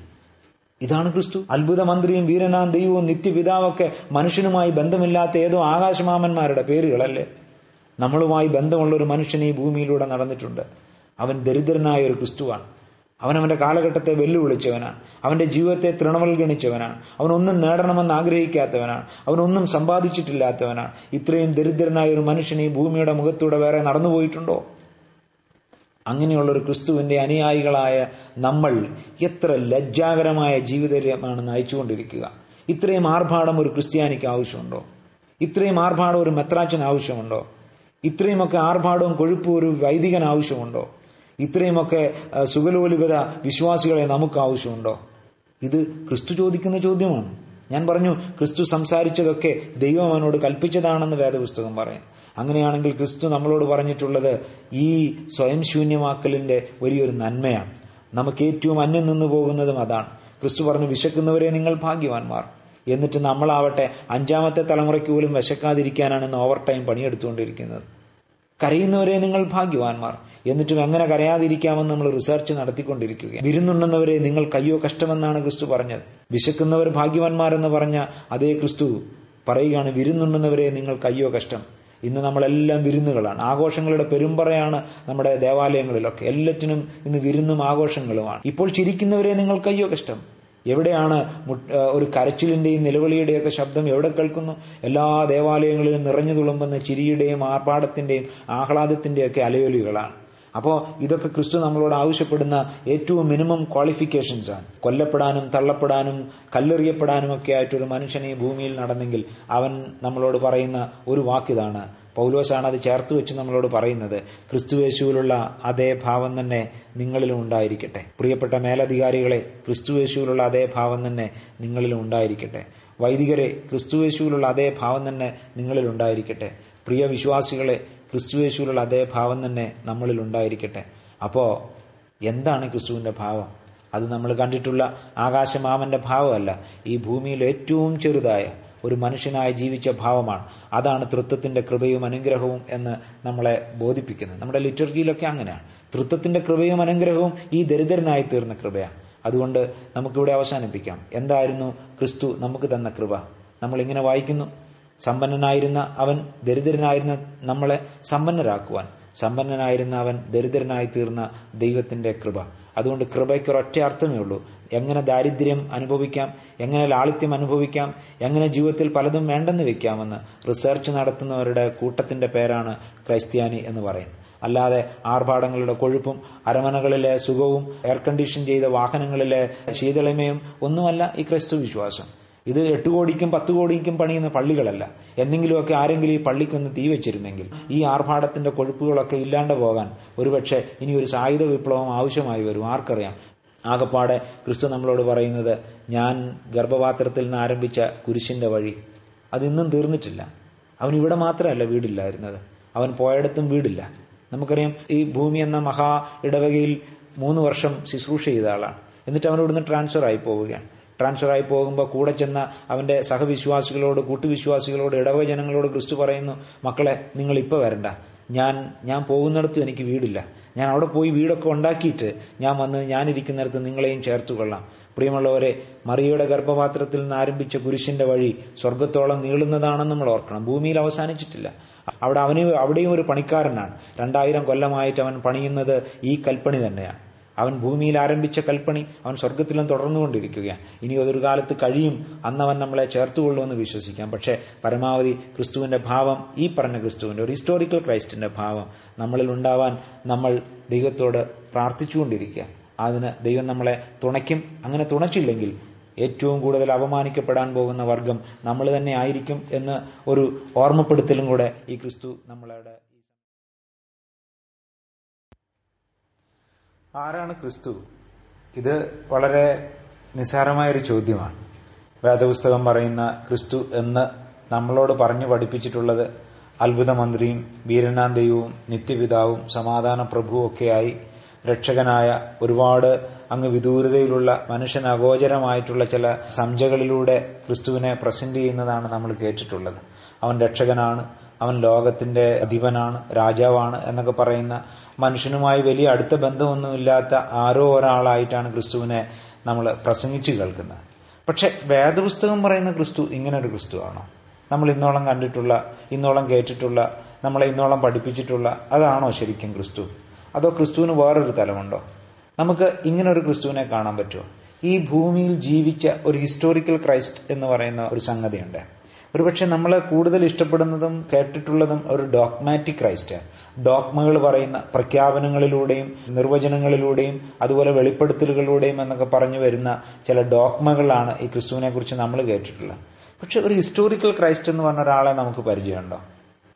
ഒരുപക്ഷെ നമ്മൾ ചിന്തിച്ചിട്ടുണ്ടാവാം. നമ്മൾ അതിന്റെ വഴികളിലൂടെ ഒക്കെ പോയിട്ടുണ്ടാവും. പക്ഷെ ആഴമായി നമ്മൾ ഈ ക്രിസ്തുവിനെ ഒന്ന് നോക്കിയാൽ നമ്മൾ കണ്ടിട്ടുള്ള ക്രിസ്തു വേദപുസ്തകം പറയുന്ന ക്രിസ്തുവിന് രണ്ടും രണ്ടാണ് എന്താണ് വേദപുസ്തകം പറയുന്ന ക്രിസ്തു? ഒന്ന് സൂക്ഷിച്ചു നോക്കുക. നമ്മൾ സാധാരണ കാണുന്ന ക്രിസ്തു നീലക്കണ്ണുകളും സായിപ്പിന്റെ മുടിയും ഫേഷ്യൽ ചെയ്ത മുഖവും ഒക്കെയുള്ള ഒരു സുന്ദരനായ ബഹുദ യുവാവ്. ഇതാണോ ശരിക്കും ക്രിസ്തു? നമ്മുടെ ഭിത്തികളിലൊക്കെ തൂങ്ങിക്കിടക്കുന്ന ക്രിസ്തുവിന്റെ ഫോട്ടോ അല്ലെ ചിത്രം അതാണോ ക്രിസ്തുവിന്റെ യഥാർത്ഥ രൂപം? ഇത് ക്രിസ്തുവിന്റെ ഛായയെക്കുറിച്ചുള്ള ഒരു സംവാദമല്ല. പക്ഷെ നമ്മൾ കണ്ടിട്ടുള്ള ക്രിസ്തു നമ്മൾ കേട്ടിട്ടുള്ള ക്രിസ്തു അതല്ല ക്രിസ്തു എന്ന് നമ്മളെ ഒന്ന് ഓർമ്മിപ്പിക്കാൻ വേണ്ടിയാണ്. പ്രിയമുള്ളവരെ ക്രിസ്തു ഒരു സംശയിക്കപ്പെട്ട ജന്മമാണ് അവന്റെ. അവൻ അമ്മയുടെ ഉദരത്തിലായിരുന്ന നാളെ മുതൽ അവരുടെ മാതാപിതാക്കൾ അവന്റെ ജന്മത്തെ സംശയിക്കുകയാണ്.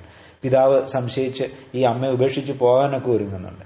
അപ്പോൾ ഒരു സംശയിക്കപ്പെട്ട മാതാപിതാക്കളുടെ കുഞ്ഞെന്ന നിലയിൽ അവർ പരസ്പരം കലഹിച്ചതും അവർ പരസ്പരം അകന്നതും സംശയത്തിന്റെ നിഴലിലൂടെ കടന്നുപോവുകയൊക്കെ ചെയ്തപ്പോൾ അനുഭവിച്ച മാനസിക സമ്മർദ്ദങ്ങളൊക്കെ ഈ കുഞ്ഞിനെ വല്ലാതെ അലട്ടിയിട്ടുണ്ടാവും ആധുനിക മനഃശാസ്ത്രമൊക്കെ അത് ശരിവയ്ക്കുന്നതാണ്. അപ്പോൾ സംശയിക്കപ്പെട്ട ബാല്യമുള്ള ഒരു ഒരു കുഞ്ഞായിരുന്നു ക്രിസ്തു. ഇവന് സുഹൃത്തുക്കൾ ഉണ്ടായിരുന്നു ഇല്ലായിരുന്നു എന്ന് വേണം വിചാരിക്കാൻ. കാരണം ബാല്യത്തിൽ സൗഹൃദം നന്നേ നഷ്ടപ്പെട്ടു പോയതുകൊണ്ടായിരിക്കാം അവനൊരു പത്ത് മുപ്പത് വയസ്സാകുമ്പോൾ കുറെ ആളുകളെ എപ്പോഴും സദാസമയം കൂട്ടിക്കൂട്ടിയത് ഒരിക്കലും ഒരു കൂട്ടുകാരോട് ഒത്ത് കളിക്കാനൊന്നും ഈ കുഞ്ഞിന് പറ്റിയിട്ടുണ്ടാവില്ല. കാരണം എന്താണെന്ന് ചോദിച്ചാൽ അവന് സമപ്രായക്കാരില്ലാതിരുന്നു എന്ന് പറയുന്ന ഒരു കാര്യമാണ്. ക്രിസ്തു ജനിക്കുമ്പോൾ ഏതാണ്ട് ആ ഒരു രണ്ടു വർഷത്തിനുള്ളിലാണ് ഹേരോദാവ് അതിക്രൂരമായിട്ടുള്ള ഒരു കൽപ്പന പുറപ്പെടുവിക്കുന്നത്. രണ്ടു വയസ്സിന് താഴെയുള്ള കുഞ്ഞുങ്ങളെയൊക്കെ കൊല്ലണം. ഒരുപക്ഷെ ഇതൊന്നും അന്ന് ഡേറ്റ് ഓഫ് ബർത്തും അതിന്റെ സർട്ടിഫിക്കറ്റ് മേടിച്ച് നോക്കിയിട്ടൊന്നും അല്ല കൊന്നിട്ടുള്ളത്. അന്ന് കണ്ണി കണ്ട കുഞ്ഞുങ്ങളെയൊക്കെ കൊന്നിട്ടുണ്ടാവും. ഒരുപക്ഷെ ക്രിസ്തുവിന്റെ രണ്ടു വയസ്സിന് മുൻപും പിൻപും ഒക്കെയുള്ള കുഞ്ഞുങ്ങൾ മരണപ്പെട്ടിട്ടുണ്ടാവും. അങ്ങനെയാണെങ്കിൽ അവന് സമപ്രായക്കാരില്ലാതെ വളർന്ന ഒരാളാണ് ക്രിസ്തു നമ്മൾ ഓർക്കണം. അങ്ങനെ ഒരു പിയർ ഗ്രൂപ്പ് ഇല്ലാതെ ക്രിസ്തു വളരുകയാണ്. ഇതുകൊണ്ടൊക്കെ ആയിരിക്കാം ദേവാലയത്തിൽ പോകുമ്പോൾ അവന്റെ കൂട്ടുകാരില്ലായിരുന്നത് കൊണ്ടായിരിക്കാം ക്രിസ്തു യരിശിലേം ദേവാലയത്തിൽ പോകുമ്പോൾ മഹാപുരോഹിതന്മാരുടെയൊക്കെ അടുത്ത് പോയിരുന്ന് വർത്താനം പറയാം കാരണം കൂട്ടുകാരുണ്ടെങ്കിലൊക്കെ വെളിപ്രദേശങ്ങളിലൊക്കെ പ്രദേശങ്ങളിലൊക്കെ കളിച്ചു ചിരിച്ചൊക്കെ നടക്കേണ്ട പയ്യനാണ്. പക്ഷെ അങ്ങനെ ഒരു ഒറ്റപ്പെട്ട ബാല്യമായിരുന്നു ക്രിസ്തുവിന്. അതുകൊണ്ടാണ് അവന് ദേവാലയത്തിനകത്തൊക്കെ മാത്രം ഇരിക്കുകയും അധികം ഒന്നും ആളുകളുമായിട്ട് സമ്പർക്കത്തിൽ പെടാത്തൊരു ബാല്യം ക്രിസ്തുവിനുണ്ടായിരുന്നു ഇവനൊരു നാടോടിയായ ബാല്യമാണ്. നമ്മൾ നാടോടി പിള്ളേരെ കണ്ടിട്ടുണ്ട്. ശരിക്കും നമ്മുടെ ക്രിസ്തു നമ്മൾ വിശ്വസിക്കുകയും പ്രഖ്യാപിക്കുകയൊക്കെ ചെയ്യുന്ന ക്രിസ്തു ഒരു നാടോടി പയ്യനായിരുന്നു നമ്മൾ ഓർക്കണം. അവന് കുഞ്ഞുനാളിൽ തന്നെ അവൻ ഈ നാട് വിട്ടുപോയി ഈജിപ്തിലൂടെ ഒക്കെ അലിഞ്ഞിരിഞ്ഞ് നടക്കുകയാണ്. അവരെവിടെ പോയി എന്നൊന്നും നമുക്ക് അറിഞ്ഞുകൂടാ. വ്യക്തമായ തെളിവുകളൊന്നുമില്ല. അപ്പോൾ ഒരു കാര്യം ഉറപ്പാണ് വീടും കൂടുമില്ലാതെ അലഞ്ഞു തിരിഞ്ഞ് നടന്ന ഒരു നാടോടി പയ്യനാണ് ഈജിപ്തിലൂടെ ക്രിസ്തു. ഏതാണ്ട് അഞ്ചെട്ട് വർഷം അവൻ അലഞ്ഞു തിരിഞ്ഞ് നടന്നിട്ടുണ്ട്. പിന്നീട് അവൻ അവൻ മടങ്ങി വരുന്നതൊക്കെ. ഇവനൊരു തെരുവുപാലനായിരുന്നു എന്നും കൂടെ നമ്മൾ ഓർക്കണം. ഒരു സ്ട്രീറ്റ് ചൈൽഡാണ് കാരണം ഇവനെ പ്രസവിച്ചത് തെരുവോരങ്ങളിൽ എവിടെയാണ് അങ്ങനെ തെരുവോരങ്ങളിൽ പ്രസവിച്ചിട്ട് എവിടെയും കിടത്താൻ സ്ഥലമില്ലാഞ്ഞിട്ടാണ് ചാണകമുള്ള ഒരു തറയിൽ കൊണ്ടുവന്ന് പശുക്കളോടുകൂടെ മൃഗങ്ങളോടൊക്കെ കിടത്തുന്നത്. അങ്ങനെ ഒരു തെരുവുപാലനായിരുന്നു നമ്മൾ ഈ പറയുന്ന നമ്മൾ കൊട്ടിഘോഷിക്കുന്ന ക്രിസ്തു. നമ്മൾ കോടികൾ മുടക്കി പണിയുന്ന പള്ളികളിലൊക്കെ ആരാധിക്കപ്പെടുന്ന ഈ തെരുവ് ബാലനെയാണെന്നും കൂടെ നമ്മൾ ഓർക്കണം. ഒരു പ്രവാസ ജീവിതം നന്നേ ചെറുപ്പത്തിൽ തന്നെ അനുഭവിച്ച ആളാണ്. എന്ത് ചെറിയ പ്രായത്തിൽ തന്നെ അവനൊരു പ്രവാസിയായി. അഭയാർത്ഥിയായിരുന്നു. നമ്മൾ അഭയാർത്ഥികളുടെ ദുരിതവും കണ്ണീരൊക്കെ എന്ന് ഇപ്പോൾ കാണുന്നുണ്ട്. നമ്മൾ പറയുന്ന ക്രിസ്തു ഒരു അഭയാർത്ഥിയായിരുന്നു. അവൻ ഈജിപ്തിൽ പോയി അഭയം തേടി താമസിച്ച ആളാണ്. അങ്ങനെ ഒരു അഭയാർത്ഥിയായി ഈജിപ്തിലൂടെ നടന്നുപോയി. ക്രിസ്തുവിന്റെ പണിയെ സംബന്ധിച്ച് വേദപുസ്തകം അവനൊരു തച്ചനാണെന്ന് പറയുന്നുണ്ട്. ഒരു ആശാരിയാണെന്ന് പറയുന്നുണ്ട്. പക്ഷെ ഈ തച്ചൻ എന്നൊക്കെ പറയാൻ ഉപയോഗിക്കുന്ന എബ്രായ പദത്തിന് തച്ചനെന്ന് മാത്രം അർത്ഥമില്ല. അതിന് ഒരു ഹാർഡ് സർഫസിൽ കട്ടിയുള്ള എന്തോ വസ്തുക്കളിൽ പണിയുന്ന ആളെന്നുള്ള അർത്ഥമാണ്. അതുകൊണ്ട് ഒരു പക്ഷേ ഇവൻ മരപ്പണിക്കാരനായിരിക്കാം ഒരു കൽപ്പണിക്കാരനായിരിക്കാം. രണ്ടിലേതെങ്കിലും ഒന്നാവാനേ തരമുള്ളൂ. അങ്ങനെ ഒരു കൽപ്പണിക്കാരനോ മരപ്പണിക്കാരനോ ആയിരുന്ന ഈ ക്രിസ്തു. അവനെ കാണുന്നത് ഒരു കൂലിപ്പണിക്കാരനായിട്ടാണ്. എന്തായാലും ക്രിസ്തുവിനൊരു ഫർണിച്ചർ ഷോപ്പൊന്നും ഉണ്ടതായിട്ട് നമ്മൾ വായിക്കുന്നില്ല. അപ്പൊ പിന്നെ അവൻ ഈ മരപ്പണി ചെയ്തത് മറ്റാർക്കോ വേണ്ടിയാണ്. മറ്റാർക്കോ വേണ്ടി പണി ചെയ്യുന്ന ആളെ എപ്പോഴും കൂലിപ്പണിക്കാരനാണല്ലോ. അങ്ങനെ കൂലിപ്പണി എടുത്ത് ഒരു കുടുംബം നോക്കിയതാ. ഇവന് ഇവന് അപ്പനുണ്ടായിരുന്നില്ല കുറെ കാലം കഴിയുമ്പോൾ ഒരു പത്ത് പന്ത്രണ്ട് വയസ്സാകുമ്പോൾ പിന്നെ അപ്പനെ കുറിച്ച് നമ്മളൊന്നും വായിക്കുന്നില്ല. ഒരു പക്ഷേ വിധവയുടെ മകനായിട്ടാണ് ക്രിസ്തു കൂടുതലും ജീവിച്ചിട്ടുള്ളത്.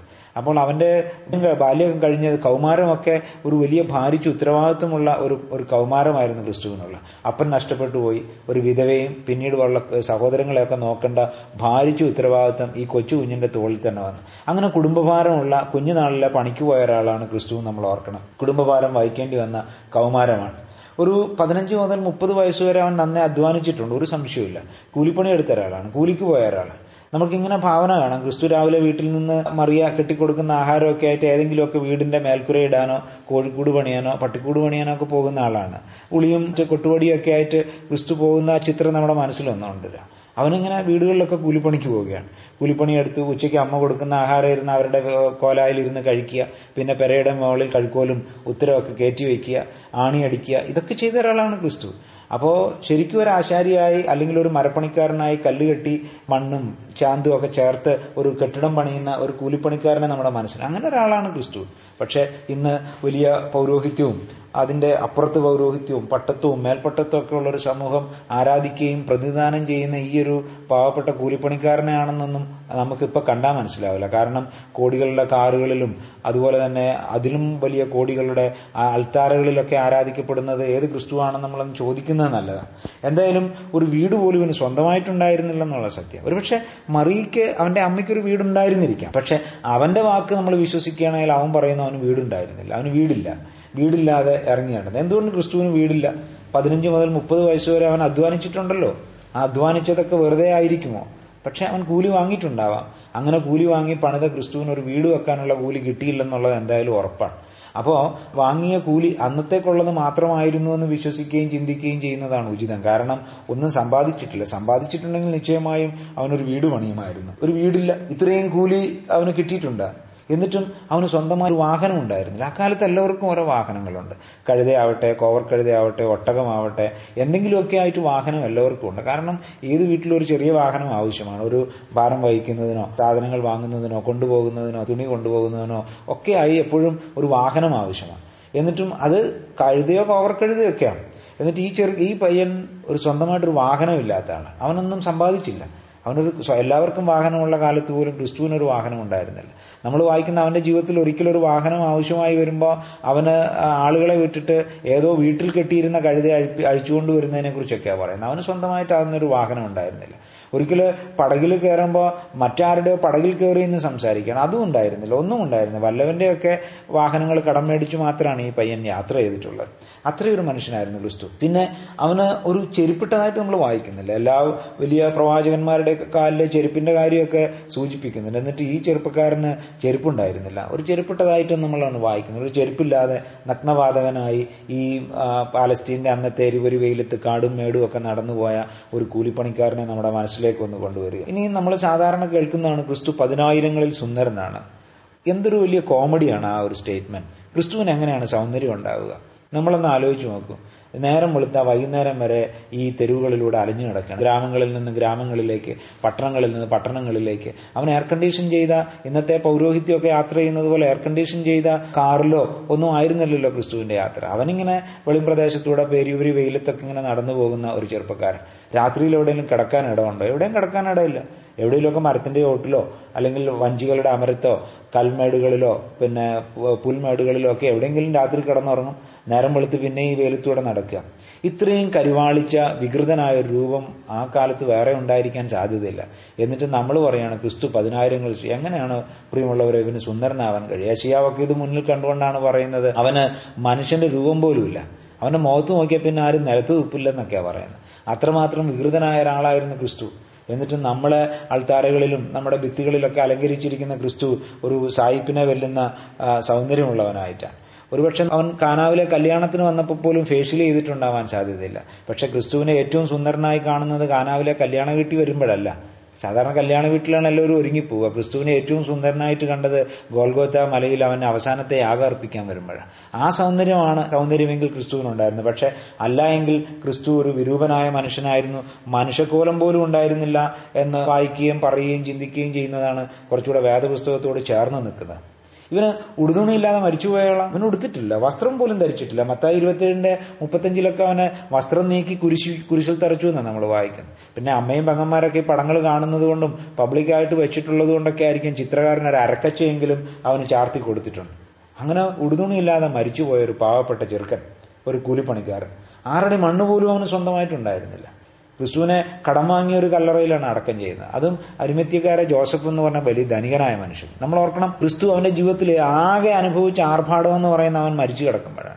അതുവരെ അവൻ ആർഭാടത്തിനെതിരായി.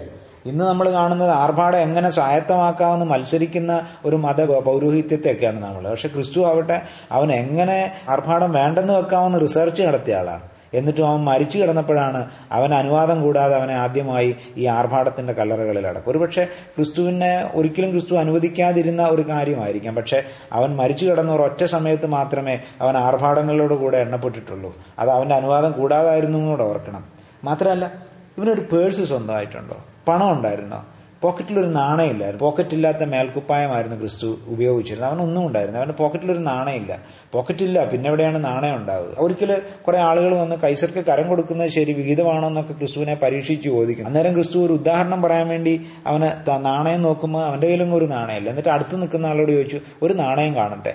അങ്ങനെ വല്ലവനും കൊടുത്തൊരു നാണയം കൊണ്ടൊരു ഉദാഹരണം പറഞ്ഞു. കൈസർക്കുള്ളത് കൈസർക്ക് കൊടുത്തേര് ദൈവത്തിനുള്ള ദൈവത്ത് കൊടുത്തേരെന്നൊക്കെ പറഞ്ഞിങ്ങനെ ക്രിസ്തു അവിടുന്ന് ഒഴിഞ്ഞു. അത് ഒരു ഉദാഹരണം പറയാൻ പോലും അവന്റെ കയ്യിലൊരു നാണയമില്ല നമ്മൾ ഓർക്കും. എന്നിട്ട് ഇന്ന് നമ്മുടെ സഭ എന്നൊക്കെ പറയുന്ന എത്രയോ ആസ്തികളുടെ വലിയൊരു സാമ്രാജ്യമാണ്. അപ്പം ഇത്രയും വലിയ ആസ്തികളുടെ സാമ്രാജ്യമാകുന്ന സഭ ആരുടെ പുറകെയാണ് നിൽക്കുന്നത് എന്ന് ഓർക്കുക. ക്രിസ്തുവിന്റെ പുറകെയാണോ അതോ ഹേരോദാവിന്റെ കൊച്ചുമോനായിട്ടാണോ ഇവർ ക്രിസ്തുവിനെ കണ്ടിട്ടുള്ളത് നമുക്ക് അറിഞ്ഞുകൂടാ. എന്തായാലും ക്രിസ്തു എന്ന് പറയുന്നത് ഒരു ദരിദ്ര നാരായണനായിരുന്നു എന്നും കൂടെ നമ്മൾ ഓർക്കണം. സുഖം എന്താണെന്ന് ഇവൻ അറിഞ്ഞിട്ടില്ല. എപ്പോഴാണ് ഇവൻ സുഖിച്ചിട്ടുള്ളത്? നമ്മളൊന്ന് ആലോചിച്ചു നോക്കും. ഈ അമ്മയുടെ ഉദരത്തിൽ ഉരുവായ നിമിഷം മുതൽ എന്തുമാത്രം സങ്കടങ്ങളിലൂടെയാണ് ആ മാതാപിതാക്കൾ കടന്നുപോയത്. എന്തൊക്കെയായാലും ആ സങ്കടങ്ങളിലെ പങ്ക് ഈ പയ്യ ഈ കുട്ടിക്കും കിട്ടിയിട്ടുണ്ടാവും. മനഃശാസ്ത്രമൊക്കെ നമ്മളെ പഠിപ്പിക്കുന്ന അതാണ്.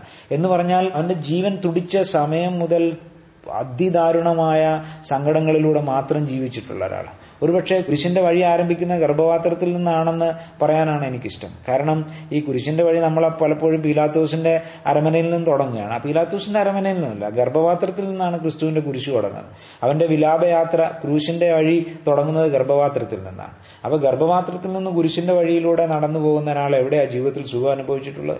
എന്നിട്ടും നിർഭാഗ്യമെന്ന് പറയട്ടെ ക്രിസ്തുവിനോട് ചേർന്ന് നിൽക്കുന്നവർ അനുഭവിക്കുന്ന സുഖം കണ്ടാൽ നമുക്ക് വളരെയധികം കോപം ഉണ്ടാവാൻ സാധ്യതയുള്ള ഒരു കാര്യമാണ്. നമ്മളൊക്കെ അനുഭവിക്കുകയും നമ്മളെ നിലനിർത്തുകയും ചെയ്യുന്ന അഹങ്കാരത്തിന്റെ ഒരു വലിയ ചിഹ്നമാണ് നമ്മൾ അനുഭവിക്കുന്ന ഈ ആർഭാടം നമ്മൾ ഓർക്കുക. ഇവനൊരു ഭ്രാന്തനായിരുന്നും കൂടെ നമ്മൾ ഓർക്കണം. ക്രിസ്തുവിന് ശരിക്കും വട്ടായിരുന്നു. നമ്മൾ കാണുന്ന ഈ ഡോഗ്മാറ്റിക് ക്രൈസ്റ്റ് എന്നുള്ള ഒരു ഹിസ്റ്റോറിക്കൽ ക്രൈസ്റ്റ് അവന്റെ കാലഘട്ടത്തിന് ഒരു വട്ടനായിരുന്നു നമ്മൾ ഓർക്കണം. ക്രിസ്തുവിന് ഭ്രാന്താണെന്ന് നമ്മളാരും അല്ല പറഞ്ഞത്. അവന്റെ കാലഘട്ടത്തിലുള്ള ആളുകൾ തന്നെ പല ആവർത്തി ക്രിസ്തുവിന് ഭ്രാന്താണെന്ന് പറഞ്ഞിട്ടുണ്ട്. മർക്കോസിന്റെ സുവിശേഷം മൂന്നാമത്തെ ഇരുപത്തി ഒന്നാമത്തെ വാക്യത്തിലൊക്കെ അവനെ ഭ്രാന്തനായിട്ട് ഇങ്ങനെ ഓടിച്ചിട്ട് പിടിക്കാനൊക്കെ അവന്റെ വീട്ടുകാർ പോകുന്ന നമ്മൾ വായിക്കുന്നുണ്ട് നമ്മളൊന്ന് ആലോചിച്ച് നോക്കുക ക്രിസ്തു ഒരു മുന്നിൽ ഓടുകയാണ് വീട്ടുകാർ പുറകെ ഓടുകയാണ്. ഇതേ ഭ്രാന്തൻ ഓടുന്നു പിടിച്ചോ പിടിച്ചോ എന്നൊക്കെ പറഞ്ഞിട്ട് ക്രിസ്തുവിന്റെ പുറകെ വീട്ടുകാർ ഓടുന്നു ക്രിസ്തു മുന്നിൽ ഓടുന്നു. കാരണം അവനൊരു വട്ടനായിരുന്നു. അപ്പോൾ ക്രിസ്തുവിന്റെ കാലഘട്ടത്തിന് ക്രിസ്തു ഒരു വട്ടനായിരുന്നു. അവനെ പോലെ ഇത്രയും സൗണ്ടായിട്ടുള്ള മനസ്സുമായിട്ട് ആരും ഈ ഭൂമി ജനിച്ചിട്ടില്ല. എന്നിട്ട് പോലും അവന്റെ കാലഘട്ടത്തിന് അവനൊരു വട്ടനായിരുന്നു എന്ന് ഓർക്കണം. അപ്പം ഒരു ഹിസ്റ്റോറിക്കൽ ക്രൈസ്റ്റ് എന്ന് പറയുന്ന ആൾ ഭ്രാന്തനായിരുന്നു എന്നും കൂടെ അതിന് നമുക്ക് അർത്ഥമുണ്ട്. ഇതൊക്കെ നമ്മുടെ വ്യാഖ്യാനങ്ങളല്ല. വേദപുസ്തകം തന്നെ നമുക്ക് വ്യക്തമായ സൂചനകൾ നൽകുന്നുണ്ട്. പിന്നെ ഇവൻ ഒരു ഭിക്ഷക്കാരനാണെന്നൊന്നും പറയേണ്ട കാര്യമില്ല. കാരണം ക്രിസ്തു ഒരു കൂലിപ്പണിക്കാരനായിരുന്നു പത്ത് മുപ്പത് വയസ്സ് വരെ. പിന്നെ അവൻ കൂലിപ്പണി വിട്ടിട്ട് ഭിക്ഷ ഭിക്ഷക്കാരുടെ പണി എടുക്കുകയാണ് ക്രിസ്തു ഒരു ഭിക്ഷ ആചിച്ച ആളാണ് ക്രിസ്തുവിന്റെ കൂടെ പന്ത്രണ്ട് ചെറുപ്പക്കാർ എപ്പോഴും ഉണ്ടായിരുന്നു ഇവർ എവിടെ നിന്നാണ് ഭക്ഷണം കഴിച്ചത്? ഇവർ പത്തായം പണിതിട്ടുണ്ടോ? ഇവരെവിടെയെങ്കിലും ഗോതമ്പ് വധിച്ചിട്ടുണ്ടോ? നെല്ല് വധിച്ചിട്ടുണ്ടോ? ഇവർ കളപ്പുരകളിൽ കൂട്ടിവെച്ചിട്ടുണ്ടോ ഒന്നുമില്ലല്ലോ.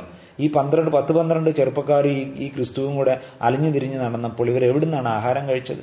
നമുക്കറിയാം അവൻ വല്ല വീടുകളിൽ നിന്നും വല്ലവരും വിളമ്പിക്കൊടുത്ത ആഹാരം കഴിച്ചിട്ട് പോയാൾ വല്ലവരും കൊടുക്കുന്നത് മേടിച്ച് കഴിക്കുന്നവനെ ഭിക്ഷക്കാരനാണ് നമ്മൾ വിളിക്കുക. അങ്ങനെ മറ്റുള്ളവരോട് ഭിക്ഷ യോജിക്കുകയും മറ്റുള്ളവർ വിളമ്പിക്കൊടുത്തത് കഴിക്കുകയും ചെയ്ത ഒരു ഭിക്ഷക്കാരനായിരുന്നു ക്രിസ്തു എന്ന് നമ്മൾ ഓർക്കണം. ഇവന് ഒരു അധികാരവുമില്ലാത്തവനാണ്. അതാണ് അതിന് വേറൊരു തമാശ. ഇത്രയൊക്കെ സ്വർഗത്തിലെ സകല അധികാരമുള്ള മനുഷ്യനാണ്. എന്നിട്ട് ഇവിടെ വന്നിട്ട് അധികാരങ്ങൾ വേണ്ടെന്ന് പറഞ്ഞൊരുത്തൻ നടക്കുകയാണ്. നമ്മൾ വായിക്കുന്ന എക്സ്ട്രാ ബിബ്ലിക്കൽ ടെക്സ്റ്റിലൊക്കെ വായിക്കുന്ന ക്രിസ്തുവിന്റെ തലയിൽ ഒരു കിരീടം വയ്ക്കാൻ പല ആവർത്തി ശ്രമിച്ചു എന്നുള്ളതാണ് യൂതയൊക്കെ അതിന്റെ ആൾ. അതൊക്കെ പരാജയപ്പെട്ടതാണ് യൂതയെ നിരാശനാക്കിയെന്നൊക്കെ നമ്മൾ വായിക്കുന്നത് ഒരു രാജാവാകാനോ അധികാരം വേണ്ടെന്നൊക്കെ പറഞ്ഞിങ്ങനെ വെളിമ്പ്രദേശത്തൂടെ നടക്കാൻ ഇഷ്ടപ്പെട്ട ഒരാൾ ഇത് നേരെ തിരിച്ച് നമ്മളിപ്പോൾ കാണും. എങ്ങനെ അധികാരം പിടിച്ചടക്കാമെന്ന് റിസർച്ച് നടത്തുകയും കുതികാൽ വെട്ടുകയും ഒക്കെ ചെയ്താണ് ഓരോരുത്തർ ഓരോ നിലയിലെത്തുന്നത്. അത് നിറമുള്ള കുപ്പായം കിട്ടുന്നതിന് വരെ ഈ കുതികാൽ വെട്ടുകൾ നടത്തുന്നുണ്ട്. അപ്പൊ അങ്ങനെ നടത്തുന്ന ഒരു കാലഘട്ടത്തിലൊക്കെയാണ് നമ്മൾ ഓർക്കുക അധികാരം വേണ്ടെന്നൊക്കെ പറഞ്ഞ വെളിമ്പ്രദേശങ്ങളിലൂടെ അലിഞ്ഞു നടന്ന ഒരു ഭ്രാന്തനായിരുന്നു നമ്മുടെ ക്രിസ്തു എന്ന് ഓർക്കണം. അവനെ ആ കാലഘട്ടത്തിൽ അങ്ങനെ വിളിച്ചവരാണ് കൂടുതൽ. പിന്നെ നമുക്കറിയാം ക്രിസ്തുവിന് ക്രിസ്തുവിനോളം ഇരട്ടപ്പേരുണ്ടായിരുന്ന വേറൊരാളില്ല. ധാരാളം ഇരട്ടപ്പേരുകളിട്ട് ക്രിസ്തുവിനെ വിളിക്കുന്നുണ്ട്. അവന് ഊരുതണ്ടി എന്നൊക്കെ അവനെ വിളിക്കുന്നുണ്ട് ഇങ്ങനെ ഊരു ചുറ്റി നടക്കുന്നവൻ. മാത്രമല്ല അവൻ വീട് നോക്കാത്തവനാണ്. വീട് നോക്കാത്തവനാണെന്ന് പറഞ്ഞതിനകത്ത് അതിശയമൊന്നുമില്ല. ഒരിക്കലും അമ്മയും സഹോദരങ്ങളൊക്കെ അവനെ കാണാനെങ്കിലും വന്ന് അവരെ പോലും കാണിച്ചില്ല. അങ്ങനെ വീടിനോടൊരു അനുകമ്പയില്ലാതെ മാറി നടന്ന ഒരാളാണ്. എന്നിട്ടും ക്രിസ്തു ഈ അമ്മയെ അവസാനം ചേർത്ത് പിടിക്കുന്നുണ്ട്. അതൊക്കെ വൈകിപ്പോയി എന്ന് വേണം പറയാൻ.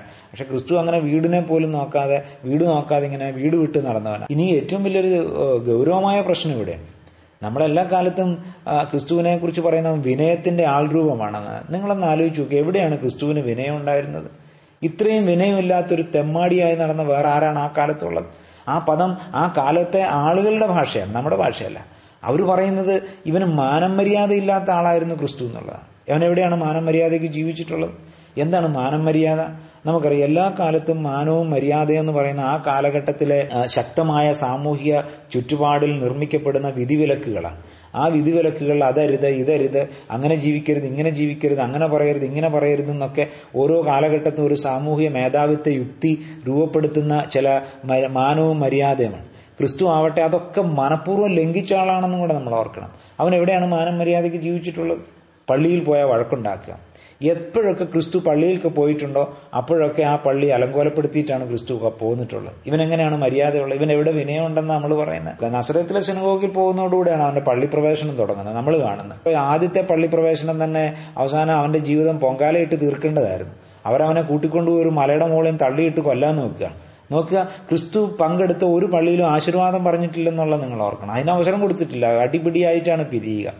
കാരണം ആദ്യത്തെ അവന്റെ പള്ളി പ്രവേശനം തന്നെ കോലാഹലമായി തീരുകയാണ്. പള്ളി പിന്നെ മുന്നോട്ട് പോയില്ല. അവിടെ വെച്ച് അവസാനിപ്പിച്ച് നാട്ടുകാരെല്ലാം കൂടെ അവനെ കൊല്ലാൻ കൊണ്ടുപോവുകയാണ്. പിന്നീട് അവൻ ഏതൊക്കെ പള്ളിയിൽ പോയിട്ടുണ്ടോ അവിടെയൊക്കെ പള്ളി വഴക്കുണ്ടാക്കിയിട്ടുണ്ട്. അവിടെ വെറുതെ ഇരിക്കുന്നവരെ ഇങ്ങനെ ചൊറിഞ്ഞിട്ട് പോരുന്ന ഒരാളാണ് ക്രിസ്തു. ക്രിസ്തു ഒരു കൂനിയായ സ്ത്രീയെ കാണുന്നത് അവളെ അവിടെ വെച്ച് സൗഖ്യമാക്കുന്നുണ്ട്. വരണ്ട കൈയുള്ള ഒരു മനുഷ്യനെ സൗഖ്യമാക്കുന്നുണ്ട്. നമ്മൾ ഇങ്ങനെ വിചാരിച്ചാൽ എന്താ കുഴപ്പം? ഇന്നലെ വൈകിട്ടും ചന്തയിൽ പോയപ്പോൾ ക്രിസ്തു ആ വഴിയിലൂടെ ഈ കൂനിയായ സ്ത്രീ നടക്കുന്ന കണ്ടതാണ്. അന്നേരം ഒന്നും സൗഖ്യമാക്കിയില്ല. പിറ്റേന്ന് ശബത്തിൽ പള്ളി വന്നിട്ട് മനഃപൂർവം പള്ളി വന്ന് വഴക്കുണ്ടാക്കാൻ അവനെ സൗഖ്യ അവളെ സൗഖ്യമാക്കുക. അതുകൊണ്ടാണ് അന്നത്തെ പള്ളി പ്രമാണികൾ പറഞ്ഞത് നീ ആഴ്ചയിൽ ആറു ദിവസം ഉണ്ടല്ലോ എന്തിനാണ് ഇന്ന് വന്ന് സൗഖ്യമാക്കുക നിനക്ക് അന്നേരം സൗഖ്യമാക്കാൻ വയ്യായിരുന്നില്ലേ? അപ്പൊ അന്നേരം ക്രിസ്തുവിന്റെ മുന്നിലൂടെ കടന്നുപോയവരാണ് ഈ വരണ്ട കൈയുള്ള മനുഷ്യനും ഈ കൂനിയായ സ്ത്രീ. അതൊന്നും ഇന്നലെ പൊട്ടി പള്ളിയിൽ പൊട്ടിമുളച്ചു വന്ന് വീണ ആളുകളൊന്നുമല്ല. അവൻ നിത്യം കണ്ടുകൊണ്ടിരുന്ന ആൾ തന്നെ ആയിരിക്കണം എന്നിട്ട് ക്രിസ്തു അവരെ ഒന്നും തൊടുന്നില്ല. എന്നിട്ട് ഈ പള്ളി വന്നിട്ട് മനഃപൂർവം പള്ളിയിലെ ചില മാനവും മര്യാദയും ലംഘിക്കാൻ ഈ മനുഷ്യൻ ശ്രമിക്കുക. എന്നിട്ട് അവിടെ കലഹം ഉണ്ടാക്കുക. അങ്ങനെ ക്രിസ്തു പങ്കെടുത്ത ഒരു പള്ളിയിലും ആശീർവാദം പറഞ്ഞിട്ടുണ്ടാവില്ല. കാരണം അടിപിടി ബഹളമായിട്ടാണ് പിരിഞ്ഞിട്ടുള്ളത്. അവസാനം അവനൊരു പള്ളി വന്നു. പള്ളി വന്നപ്പോൾ ഇതാ പള്ളി ഈ മെത്രാച്ചന്മാരുടെയും അച്ഛന്മാരുടെയും കൂടെ ഒക്കെ ഒരു അവരെല്ലാം കൂടെ ചേർത്ത് കള്ളന്മാരുടെ ഗുഹയാക്കിയിട്ട്. അവസാനം ഈ ബിഷപ്പുമാരെയും അച്ഛന്മാരെയും എല്ലാം കൂടെ അവൻ ആട്ടി പുറത്താക്കുന്നു. അവിടെയും ബഹളാണ്. എന്തായാലും അത് കഴിഞ്ഞ് ഒരാഴ്ച കഴിഞ്ഞ് പിടിച്ച് കൊന്നു കളഞ്ഞു അത് വേറെ കാര്യം. പക്ഷെ അങ്ങനെ മാനവും മര്യാദയില്ലാത്ത ജീവിച്ചല്ല. ഇവൻ രാജാവിനോട് സംസാരിക്കേണ്ട ഭാഷ വിനയത്തോടാണ് രാജാക്കന്മാരോട് സംസാരം അവർ അധികാരത്തിന്റെ ക്രിസ്തു തന്നെ പറഞ്ഞിട്ടുണ്ടോ? അധികാരമൊക്കെ സ്വർഗത്തിൽ നിന്ന് വന്നു. ആ കാലഘട്ടത്തെ രാജാവ് അവനെ വിളിക്കുമ്പോൾ ഒന്ന് കാണണമെന്ന് പറയുമ്പോൾ രാജാവിനെ വിളിക്കുന്ന ആ കുറുക്കനോട് പറയാൻ എനിക്ക് സൗകര്യമില്ല. വേണേ എന്നെ ഇവിടെ വന്ന് കാണാൻ പറഞ്ഞു. ഇതാണ് ക്രിസ്തുവിന്റെ വിനയം. അപ്പൊ നമ്മൾ പറയുന്ന ഒരു വാലാട്ടി നിൽക്കുന്ന പട്ടിയോ അങ്ങനെ കുനി നിൽക്കുന്ന കുനിഞ്ഞു നിൽക്കുന്ന ഒരാളൊന്നും ആയിരുന്നില്ല ക്രിസ്തു. നല്ലൊരു നിഷേധിയായിരുന്നു. മാനമര്യാദ മനഃപൂർവം ലംഘിച്ച ഒരാളാണ് അതുകൊണ്ട് മാനമര്യാദയ്ക്ക് ജീവിച്ചിട്ടില്ലാത്തവർ.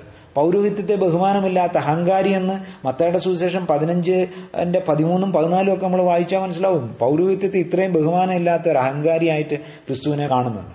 ഔപചാരിതകളൊക്കെ അവൻ പരസ്യമായി തള്ളിപ്പറഞ്ഞതാണ്.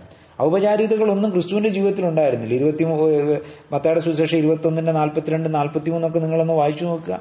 അവിടെ ക്രിസ്തുവിന് ഒരു തരത്തിലുള്ള ഔചിത്യബോധമുള്ള ആളായിരുന്നില്ല എന്ന് നമ്മൾ കാണുന്നുണ്ട്. ആ കാലഘട്ടത്തിലൊക്കെ നിലനിന്നിരുന്ന ചില ബഹുമാനങ്ങളുടെ സ്റ്റാൻഡേർഡ് ഉണ്ട് അതൊന്നും ക്രിസ്തു അംഗീകരിച്ചിരുന്നില്ല. പിന്നെ അവന് സംസാരിക്കാൻ അറിയില്ല അവന്റെ കഠിന വാക്കെന്നൊക്കെയാണ് പറയുന്നത്. അതൊന്നും എല്ലാവർക്കും ഒന്നും സൂഹിക്കത്തില്ലെന്ന് എല്ലാവരെയും സൂഹിപ്പിക്കുന്ന വാക്കൊന്നും ക്രിസ്തു പറഞ്ഞിട്ടില്ല. മത്തായി ഇരുപത്തിമൂന്നിന്റെ പതിമൂന്നും ഇരുപത്തിമൂന്നൊക്കെ നമ്മൾ വായിക്കുകയാണെങ്കിൽ അവിടെ വായിക്കുന്ന അവന്റെ കഠിന വാക്ക് സഹിക്കാൻ വയ്യാതെ ആളുകൾ ഇട്ടിട്ട് പോയി എന്നാ പറയാം കുറച്ചു പേരൊക്കെ അവന്റെ പുറകെ പോന്നിട്ടുണ്ട്. പക്ഷെ അവന്റെ വാക്കുകളൊക്കെ ചിലരോട് കഠിന വാക്കായിരുന്നു അപ്പൊ നമ്മൾ ഈ കാണുന്ന വിനയമൊന്നും ക്രിസ്തുവിനില്ല. അവൻ അങ്ങനെ നമ്മൾ ഈ പറയുന്ന സോക്കോൾഡ് വിനയൊന്നും ക്രിസ്തു കൊണ്ടു നടന്നിട്ടുള്ള വിനയല്ല. അവൻ വളരെ അതിശക്തമായ ഭാഷയിൽ സംസാരിച്ചിട്ടുള്ള പള്ളികളിൽ കയറി ബഹളം ഉണ്ടാക്കിയ ഒരാൾക്ക് എന്ത് വിനയമാണുള്ളത് ഇനിയും ഈ ക്രിസ്തു ദാവീദിന്റെ സിംഹാസനത്തിൽ ഇരുന്നിട്ടില്ല. നമുക്കൊരു സിംഹാസനം കൊടുത്തിട്ട് അത് വേണ്ടെന്ന് പറഞ്ഞാളാണ് ഇന്ന് നമ്മളൊക്കെ ഇന്ന തോമസ് ലീഗായിക്ക് അടുത്ത സിംഹാസനത്തിൽ ഇരിക്കാൻ ഇവിടെ എങ്ങനെങ്കിലും പോരാട്ടം നടത്തിക്കൊണ്ടിരിക്കുന്ന കാലഘട്ടത്തിൽ ക്രിസ്തു സിംഹാസനത്തിൽ ഇരുന്നില്ല. നിങ്ങൾക്കറിയാം ദാവീദിന്റെ സിംഹാസനത്തിൽ ക്രിസ്തു ഇരുന്നില്ല എന്നൊരൊറ്റ കാരണം കൊണ്ടാണ് ഇന്ന് യഹൂദന്മാർ ക്രിസ്തുവിനെ വിശ്വസിക്കാത്തതും അനുസരിക്കാത്തതും അംഗീകരിക്കാത്തതും. അവൻ ദാവീദിന്റെ സിംഹാസനത്തിൽ ഇരുന്നിരുന്നെങ്കിൽ ഇന്ന് ചിത്രമാകെ മാറുമായിരുന്നു ഈ ലോകത്തിന്റെ.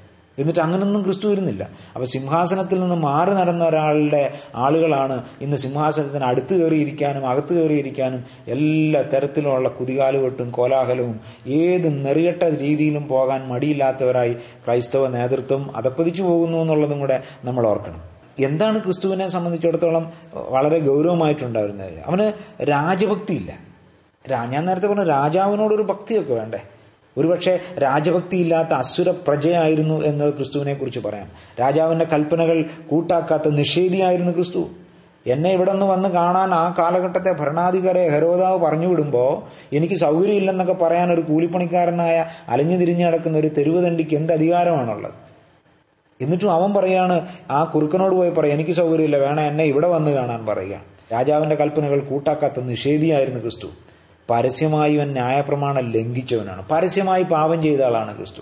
നമ്മൾ അങ്ങനെ പറയുന്നതാണ്. രഹസ്യമായി പാപം ചെയ്യുന്നവരാണ് ക്രിസ്ത്യാനികൾ. പക്ഷെ ഇത് പരസ്യമായി പാപം ചെയ്ത ആളാണ് ക്രിസ്തു. അതുകൊണ്ടാണ് അവർ പറയുന്നത് മോശ ഇങ്ങനെയൊക്കെ പറഞ്ഞിട്ടുണ്ടല്ലോ. നീ എന്താ ഇതൊക്കെ ചെയ്യാത്തത്? അപ്പോൾ ക്രിസ്തു അതിനെയൊക്കെ ന്യായീകരിക്കാം കാരണം എന്താണെന്നറിയോ? നമുക്കറിയാം ഈ പൗരോഹിത്യം പറഞ്ഞതിനൊക്കെ മത്തയുടെ സുവിശേഷം പന്ത്രണ്ടിന്റെ ഒന്ന് മുതൽ നാല് വരെയുള്ള വാക്യങ്ങളൊക്കെ നമ്മൾ വായിക്കുകയാണെങ്കിൽ പരസ്യമായി ന്യായപ്രമാണം ലംഘിച്ച പാപിയായിരുന്നു ക്രിസ്തു. അങ്ങനെ മനഃപൂർവം ലംഘിച്ചാണ്. നമുക്കിങ്ങനെ പറയാം പുരോഹി പൗര പുരോഹിത വർഗത്തിലെ കുലങ്കുത്തിയായിരുന്നു ക്രിസ്തു എന്ന് പറയാം. മത്തായി ഇരുപത്തിയേഴിന്റെ ഇരുപതൊക്കെ നമ്മൾ വായിച്ചാൽ അവനെ കുലങ്കുത്തിയ എന്നാണ് പറയുക അവൻ പൗരോഹിത്യ വർഗത്തിന്റെ കുലങ്കുത്തിയായിരുന്നു കാരണം ഒരു നമുക്കറിയാം അവൻ ഏ ഒരു വ്യവസ്ഥിതിയുടെ നിന്നാപാത്രമായിരുന്നു ക്രിസ്തു. അവരെപ്പോഴും അവനെ നിന്ദിക്കുകയും പരിഹസിക്കുകയും ചെയ്യാനായിട്ട് ഇഷ്ടപ്പെടുകയാണ്. മത്ത ഇരുപത്തിയേഴിന്റെ നാൽപ്പത്തി മൂന്നൊക്കെ നമ്മൾ വായിക്കുകയാണെങ്കിൽ അവൻ ഈ വ്യവസ്ഥിതിയുടെ നിന്നാപാത്രമാണെന്നും നമ്മൾ ഓർക്കണം. അവനൊരു കുറ്റവാളിയാണ്. അവനൊരു കുറ്റവാളിയായിരുന്നു. അവനെ കുറ്റം അവനെ കുറ്റം വിധിക്കുകയും വധശിക്ഷയ്ക്ക് വിധിച്ചൊരു കുറ്റവാളിയും കൂടെ ആയിരുന്നു എന്ന് കേൾക്കണം. ക്രിസ്തുവിന്റെ അന്ത്യനാളിലേക്കൊക്കെ വരുമ്പോൾ നമ്മൾ ക്രിസ്തുവിനെ വലിയ നീതിമാനും ദൈവമൊക്കെ ആയിട്ടൊക്കെ കാണും പക്ഷെ ഹിസ്റ്റോറിക്കൽ ക്രൈസ്റ്റ് എന്ന് പറയുന്ന ഈ ഭൂമിയിൽ ജീവിച്ചാണ് ഒരു കുറ്റവാളിയായിരുന്നു. അവന് കുറ്റമുണ്ടായിരുന്നോ ഇല്ലയോ എന്നുള്ളത് രണ്ടാമത്തെ കാര്യം. പക്ഷെ ലോകത്തിന്റെ കണ്ണിൽ അവനൊരു കുറ്റവാളി ആയിരുന്നു എന്നുള്ളതാണ് സത്യം. കാരണം പരസ്യമായി ന്യായപ്രമാണം ലംഘിക്കുകയും പരസ്യമായി അധികാരത്തെ വെല്ലുവിളിക്കുകയും പൗരോഹിത്യത്തെ ബഹുമാനിക്കാതെ പള്ളികളിൽ പോയി കലഹമുണ്ടാക്കുന്ന ആൾ പിന്നെ കുറ്റവാളിയല്ലാതെ പിന്നെ എങ്ങനെ നീതിമാനാകും അങ്ങനെ ക്രിസ്തു ഒരു കുറ്റവാളിയായിരുന്നു. ഇനിയും ഇവൻ സ്ത്രീകളോട് വഴിവിട്ട ബന്ധമുണ്ടായുള്ള ആളാണെന്ന് പോലും ക്രിസ്തുവിനെ കുറിച്ച് പറഞ്ഞിട്ടുണ്ട്.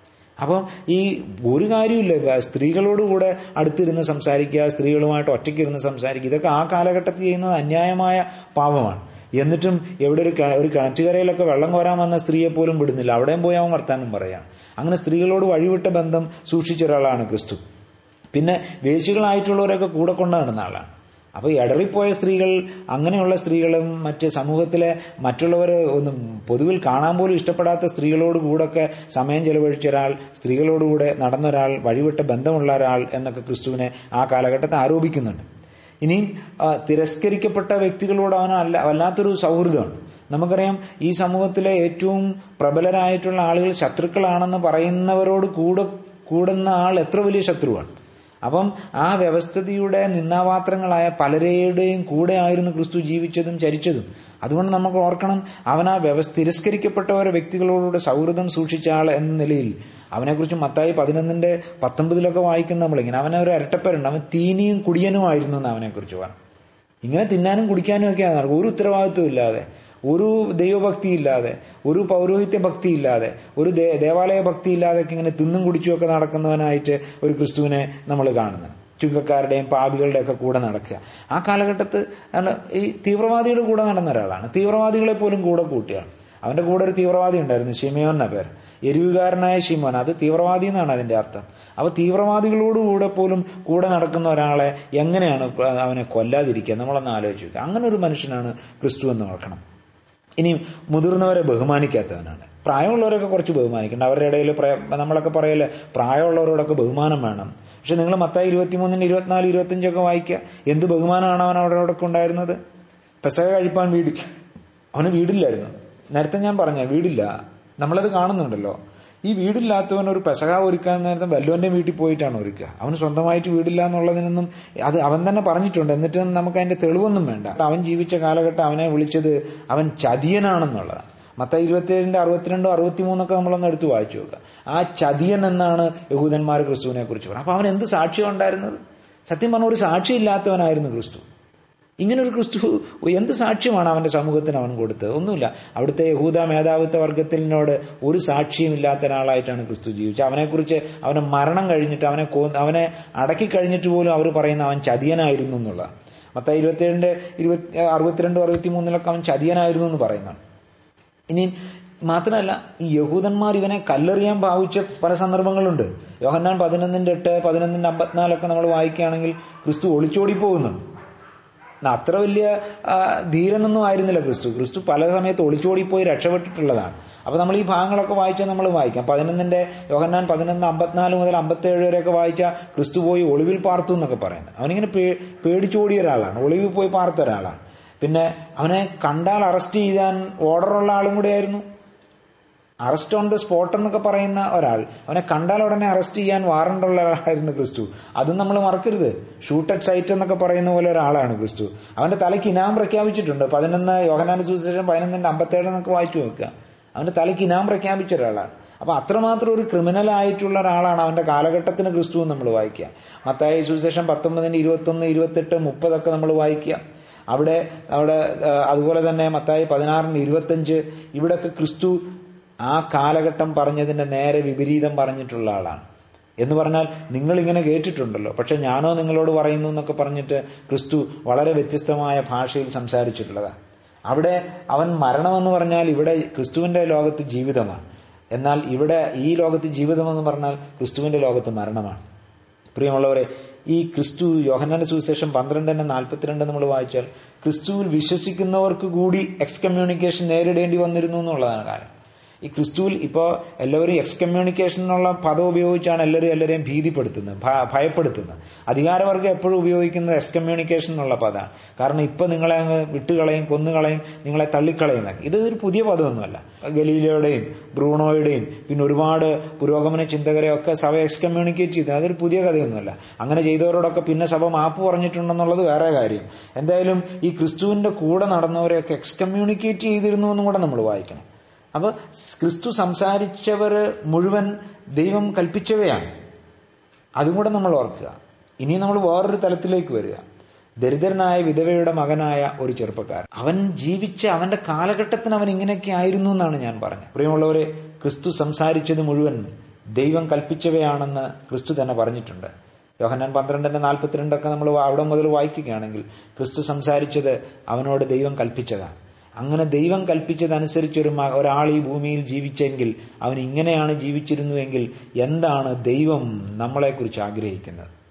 നമ്മൾ ഈ പറയുന്ന പുറത്ത് കാണിക്കുന്ന വിനയം പുറത്ത് കാണിക്കുന്ന താഴ്മ നമ്മൾ ഈ കാണിക്കുന്ന സാമ്പ്രദായങ്ങൾ നമ്മൾ ഈ കാണിക്കുന്ന പാരമ്പര്യങ്ങൾ നമ്മൾ ഈ കാണിക്കുന്ന ചട്ടങ്ങൾ അനുഷ്ഠാനങ്ങൾ ഇതൊക്കെ ഒരു കാലത്ത് ക്രിസ്തു അതിശക്തമായ വെല്ലുവിളികളിലൂടെ തകർത്തു കളഞ്ഞതാണ് നമ്മളിപ്പോൾ ചേർത്ത് പിടിച്ചിരിക്കുന്നത്. ഇങ്ങനെ നമുക്ക് എങ്ങനെയാണ് ഈ ക്രിസ്തുവിന്റെ കൂടെ നടക്കാൻ പറ്റുക?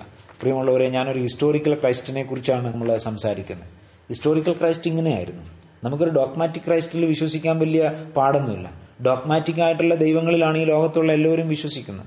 ശബരിമലയിലും അവിടെയും മറ്റ് ഹിന്ദു ദേവാലയങ്ങളിലൊക്കെ അമ്പലങ്ങളിലൊക്കെ ഡോക്മാറ്റിക് ആയിട്ടുള്ള അവരുടെ ഗോഡുകളാണ്. അവർ വലിയ അത്ഭുതം സൃഷ്ടിക്കുന്ന ദൈവമാണ്. നീതിമാന്മാരെ രക്ഷിക്കുകയും ദുഷ്ടന്മാരെ നിഗ്രഹിക്കുകയൊക്കെ ചെയ്യുന്ന ആകാശ ദൈവങ്ങളാണ് എല്ലാ മതങ്ങളിലും ഉള്ളത്. പക്ഷെ ഈ ആകാശമാമന്മാരുള്ള ഒരു മതസങ്കല്പത്തിൽ നിന്ന് ഇതൊരു ഒരു ചരിത്ര പുരുഷനായി ഒരു നിഷേധിയായി ഭൂമിയിലൂടെ നടന്നുപോയ ഒരു ദൈവം നമ്മുടെ മുമ്പിൽ ക്രിസ്തുവുണ്ട്. അവൻ നമ്മൾ എല്ലാത്തിനെയും ഇങ്ങനെ സൂചിപ്പിച്ച് നടന്നു പോയാറല്ല എല്ലാത്തിനെയും വെല്ലുവിളിക്കുകയും എല്ലാത്തിനെയും എൻകൗണ്ടർ ചെയ്യുകയും ചെയ്തിട്ടുള്ള ഒരാളെന്ന നിലയിൽ ക്രിസ്തു മുന്നോട്ട് വെക്കുന്ന ഒരു ജീവിത രീതിയുണ്ട്. ഫിലിപ്പിയ ലേഖനം രണ്ടാം അധ്യായം അഞ്ചു മുതലുള്ള വാക്യങ്ങളിൽ ക്രിസ്തു യേശുവിലുള്ള അതേ ഭാവം തന്നെ നിങ്ങളിലും ഉണ്ടായിരിക്കട്ടെ എന്നൊക്കെ പറഞ്ഞിട്ട് ഒരു കനോട്ടിക് പാസേജ് പറയുന്നുണ്ട്. എന്ന് പറഞ്ഞാൽ സ്വയം ശൂന്യമാക്കുന്ന ക്രിസ്തുവിനെ കുറിച്ച് പറഞ്ഞു. പ്രിയമുള്ളവരെ സ്വയം ശൂന്യമാക്കുക എന്ന് പറയുന്നത് അത് അവന്റെ വിനയമായിരുന്നില്ല അത് അവന്റെ ധീരതയായിരുന്നു. സ്വയം ശൂന്യമാക്കിയത് ഒരു നിഷേധിയാവാൻ വേണ്ടിയായിരുന്നു. സ്വയം ശൂന്യമാക്കിയത് ഒരു ധിക്കാരിയാവാൻ വേണ്ടിയായിരുന്നു. സ്വയം ശൂന്യമാക്കിയത് മാനം മര്യാദകൾ ലംഘിക്കാൻ വേണ്ടിയായിരുന്നു. സ്വയം ശൂന്യമാക്കിയത് പൗരോഹിത്യ വർഗത്തിന്റെ കുലംകുത്തിയാവാനായിരുന്നു. സ്വയം ശൂന്യമാക്കിയത് സ്ത്രീകളോട് വഴിവിട്ട ബന്ധങ്ങൾ സൂക്ഷിക്കാനായിരുന്നു. സ്വയം ശൂന്യമാക്കിയത് ഒരു തീനിയും കുടിയനുമാകാനായിരുന്നു. അവൻ സ്വയം ശൂന്യമാക്കിയത് ചുങ്കക്കാരോടും പാവികളോടും കൂടെ നടക്കാനായിരുന്നു. അവൻ സ്വയം ശൂന്യമാക്കിയത് ഒരു വീട് വേണ്ടെന്ന് വെക്കാനായിരുന്നു. അവൻ സ്വയം ശൂന്യമാക്കിയത് അവൻ ഈ ലോകത്തൊരു വാഹനം വേണ്ടെന്ന് വെക്കാനായിരുന്നു. ഉടുതുണി പോലുമില്ലാതെ മരിക്കാൻ വേണ്ടിയാണ് അവൻ സ്വയം ശൂന്യമാക്കിയത്.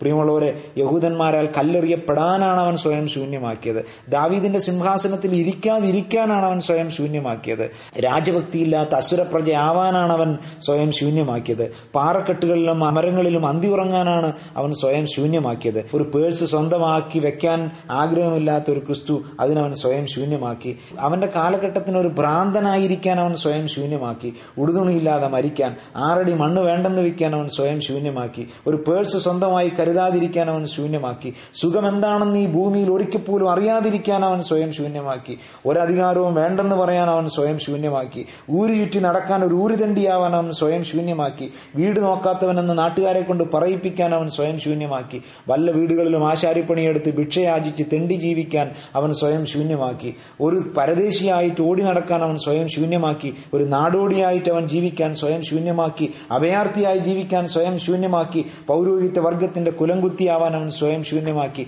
അവസാനം നാട്ടുകാരുടെ കൈകൊണ്ട് തല്ലുകൊണ്ട് ചാവാൻ അവൻ സ്വയം ശൂന്യമാക്കി. അവസാനം ഒന്നുമില്ലാത്തവനായി ഉടുതുണി പോലും ഇല്ലാത്തവനായി മരിക്കേണ്ടി വരാൻ അവൻ സ്വയം ശൂന്യമാക്കി.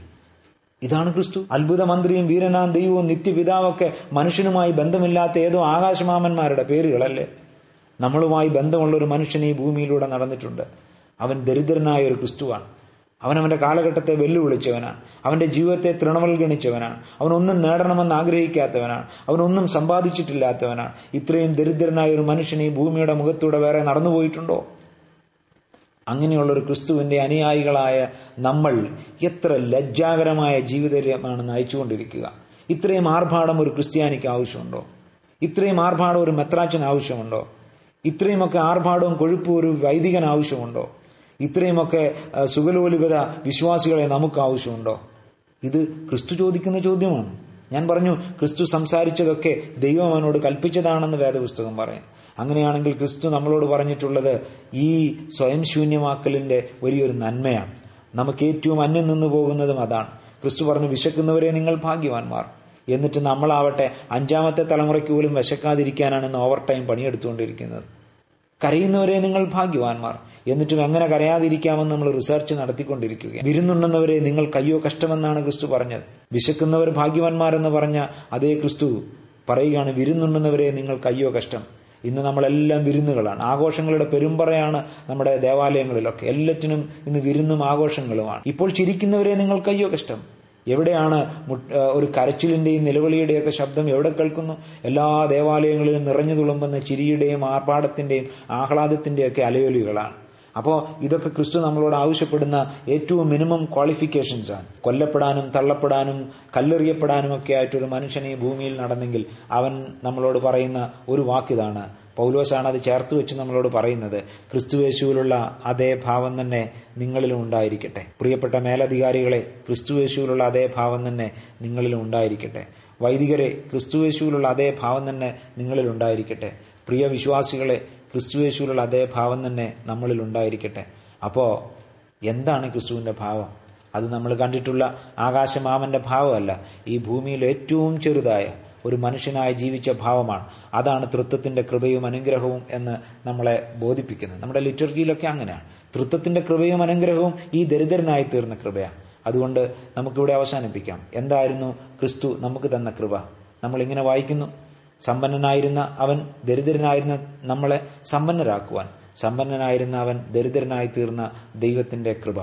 അതുകൊണ്ട് കൃപയ്ക്ക് ഒരൊറ്റ അർത്ഥമേ ഉള്ളൂ. എങ്ങനെ ദാരിദ്ര്യം അനുഭവിക്കാം എങ്ങനെ ലാളിത്യം അനുഭവിക്കാം എങ്ങനെ ജീവിതത്തിൽ പലതും വേണ്ടെന്ന് വെക്കാമെന്ന് റിസർച്ച് നടത്തുന്നവരുടെ കൂട്ടത്തിന്റെ പേരാണ് ക്രൈസ്ത്യാനി എന്ന് പറയുന്നത്. അല്ലാതെ ആർഭാടങ്ങളുടെ കൊഴുപ്പും അരമനകളിലെ സുഖവും എയർ കണ്ടീഷൻ ചെയ്ത വാഹനങ്ങളിലെ ശീതളിമയും ഒന്നുമല്ല ഈ ക്രൈസ്തു വിശ്വാസം. ഇത് എട്ട് കോടിക്കും പത്ത് കോടിക്കും പണിയുന്ന പള്ളികളല്ല. എന്തെങ്കിലുമൊക്കെ ആരെങ്കിലും ഈ പള്ളിക്കൊന്ന് തീ വെച്ചിരുന്നെങ്കിൽ ഈ ആർഭാടത്തിന്റെ കൊഴുപ്പുകളൊക്കെ ഇല്ലാണ്ട് പോകാൻ ഒരുപക്ഷെ ഇനി ഒരു സായുധ വിപ്ലവം ആവശ്യമായി വരും. ആർക്കറിയാം? ആകപ്പാടെ ക്രിസ്തു നമ്മളോട് പറയുന്നത് ഞാൻ ഗർഭപാത്രത്തിൽ നിന്ന് ആരംഭിച്ച കുരിശിന്റെ വഴി. അതിന്നും തീർന്നിട്ടില്ല. അവൻ ഇവിടെ മാത്രമല്ല വീടില്ലായിരുന്നത്. അവൻ പോയടത്തും വീടില്ല. നമുക്കറിയാം ഈ ഭൂമി എന്ന മഹാ ഇടവകയിൽ മൂന്ന് വർഷം ശുശ്രൂഷ ചെയ്ത ആളാണ്. എന്നിട്ട് അവൻ ഇവിടുന്ന് ട്രാൻസ്ഫർ ആയി പോവുകയാണ്. ട്രാൻസ്ഫർ ആയി പോകുമ്പോൾ കൂടെ ചെന്ന അവന്റെ സഹവിശ്വാസികളോട് കൂട്ടുവിശ്വാസികളോട് ഇടവക ജനങ്ങളോട് ക്രിസ്തു പറയുന്നു മക്കളെ നിങ്ങൾ ഇപ്പൊ വരണ്ട. ഞാൻ ഞാൻ പോകുന്നിടത്തും എനിക്ക് വീടില്ല.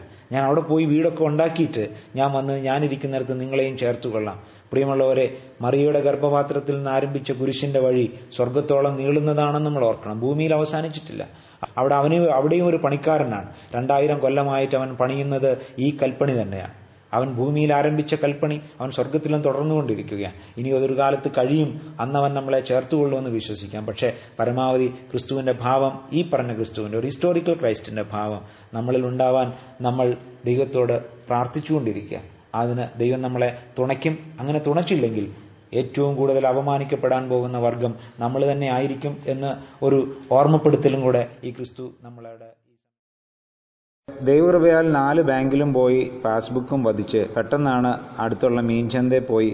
എന്തായാലും കൃപയാൽ നെയ്മീന് വില കുറവായിരുന്നു. നെയ്മീനും മേടിച്ചുകൊണ്ട് വരുന്ന സമയത്താണ് റെഡ് സിഗ്നൽ അറിയാതെ ക്രോസ് ചെയ്തു. പക്ഷേ ദൈവകൃപ കൊണ്ട് പോലീസുകാരും കണ്ടില്ല. അങ്ങനെ വീട്ടിൽ വന്നു. വിരുന്നുകാർക്ക് വേണ്ടി എല്ലാം ഒരുക്കാൻ തുടങ്ങിയപ്പോഴാണ് ഒരു ഫോൺ വന്നത്. വീട്ടിൽ വരാനിരുന്ന ആ വിരുന്നുകാര് അന്ന് വരുന്നില്ലത്രേ. അവരുടെ ബസ് മിസ്സായി പോയി എന്തായാലും കൃപയാൽ അന്നത്തെ ദിവസം ഫ്രീ ആയിരുന്നതുകൊണ്ട് ഈ യോഗത്തിൽ സംബന്ധിക്കാൻ പറ്റി. ഇങ്ങനെ പോകുന്നു നമ്മുടെ കൃപയുടെ വിവിധ വ്യവഹാരങ്ങൾ. ഓരോ ദുരന്തങ്ങൾ വരുമ്പോഴും വിശ്വാസവും പ്രത്യാശയും വർദ്ധിക്കുമെന്നും ഒരു ഉണർവുണ്ടാകും എന്നും നമ്മൾ സാധാരണ ധരിക്കാറുണ്ട്. കൊറോണ കാലഘട്ടത്ത് ഒരു വലിയ ആത്മീക ഉണർവും ദൈവത്തോട് കൂടുതൽ ജനങ്ങൾ അടുക്കുകയും ചെയ്യുന്നു. സഭകളൊക്കെ പുതുക്കപ്പെടും. സഭകളൊക്കെ കൂടുതൽ പശ്ചാത്താപത്തോടെ ദൈവസന്നിധിയിലേക്ക് വരും എന്നൊരു ധാരണ നമുക്ക് ഈ കൊറോണ കാലഘട്ടത്തിന് ആദ്യം ഉണ്ടായിരുന്നു എന്നാൽ അതിന്റെ പരിണതികളൊക്കെ നമ്മൾ പരിശോധിച്ചാൽ അങ്ങനെ ആയിത്തീർന്നില്ല എന്നുള്ളത് വ്യക്തമാണ്. ഈ അടുത്ത കാലത്തൊക്കെ നമുക്ക് ലഭിക്കുന്ന പല സൂചനകളും നമ്മുടെ പല പള്ളികളും വലിയ അറ്റൻഡൻസ് ഒന്നും ഇപ്പോഴും ഇല്ലാതെ വണ്ണം ശുഷ്കമായിരിക്കുന്നുവെന്നും പല ഓൺലൈൻ പ്ലാറ്റ്ഫോമുകളിലും ആദ്യ കാലഘട്ടത്തിൽ കാലഘട്ടത്തുണ്ടായിരുന്ന ആവേശവും തിക്കും തിരക്കും ഒന്നും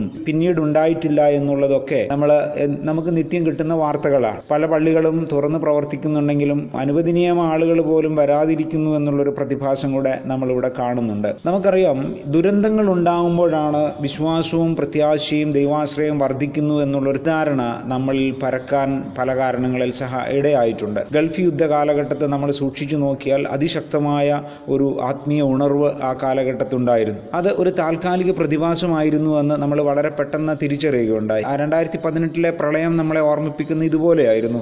പെട്ടെന്ന് തന്നെ ഉപവാസങ്ങളും പ്രാർത്ഥനകളും കൂട്ടങ്ങളും കാത്തിരിപ്പ് യോഗങ്ങളും ജാഗ്രതാ പ്രാർത്ഥനകളൊക്കെ കൊണ്ട് മുഖരിതമായിരുന്നു ആ ദിവസങ്ങളൊക്കെ. പ്രളയത്തിന്റെ വെള്ളം വറ്റിപ്പോയപ്പോൾ ആത്മീയ ഉറവുകളും വറ്റിപ്പോയ വലിയൊരു ദുരന്തമാണ് പിന്നീട് നമ്മൾ കണ്ടത്. നമ്മൾ ഒരു കാര്യം ശ്രദ്ധിച്ചു നോക്കുക ഒരിക്കലും ദുരന്തങ്ങൾ ഈ ഭൂമിയെ ഒരു ഉണർവിലേക്ക് നയിച്ചിട്ടില്ല എന്നുള്ളതാണ് ചരിത്രം നമ്മളെ ഓർമ്മിപ്പിക്കുന്നത്. യൂറോപ്പിൽ ഉണർവുണ്ടാകുന്നത് പതിനെട്ടാം നൂറ്റാണ്ട് കാലഘട്ടത്താണ്. പതിനെട്ട് പത്തൊമ്പത് നൂറ്റാണ്ടിന്റെ ആദ്യ കാലഘട്ടത്തൊക്കെ യൂറോപ്പിൽ വലിയ ഉണർവുകളുണ്ടായിരുന്നു. ഇംഗ്ലണ്ടിൽ നിന്ന് ലോകം മുഴുവൻ മിഷണറിമാർ ഓടിപ്പോയതും അവിടെ പോയി സുവിശേഷം അറിയിച്ചതൊക്കെ ഈ ദുരന്ത കാലഘട്ടത്തായിരുന്നില്ല. വ്യാവസായിക വിപ്ലവത്തിന് ശേഷം യൂറോപ്പ് അതി കൈവരിച്ച അതിശക്തമായ സാമ്പത്തിക മുന്നേറ്റ കാലഘട്ടത്താണ് യൂറോപ്പിൽ ഉണർവുണ്ടായത്. എന്നാൽ ദുരന്തങ്ങളൊക്കെ ഒരു താൽക്കാലിക പ്രതിഭാസമായി മാത്രം നമ്മുടെ ജീവിതത്തിന്റെ ആത്മീയ വർധനയെ അടയാളപ്പെടുത്തുമ്പോൾ നമ്മൾ ഒരു കാര്യം ഓർക്കേണ്ടതുണ്ട്. നമ്മൾ ഇന്ന് പല പള്ളികളിലും ശേഷിക്കുന്ന ജനങ്ങളൊക്കെ പലപ്പോഴും വിളിച്ചു പറയുന്നതും സാക്ഷ്യപ്പെടുത്തുന്നതും പ്രാർത്ഥിക്കുന്നതൊക്കെ ഇങ്ങനെ കേട്ടിട്ടുണ്ട്. ദൈവകൃപയാൽ ഞങ്ങളൊക്കെ ജീവനോടെ ഇരിക്കുന്നു. ഒരുപാട് പേര് ഈ പേമാരിയിലൂടെ മരിച്ചുപോയി.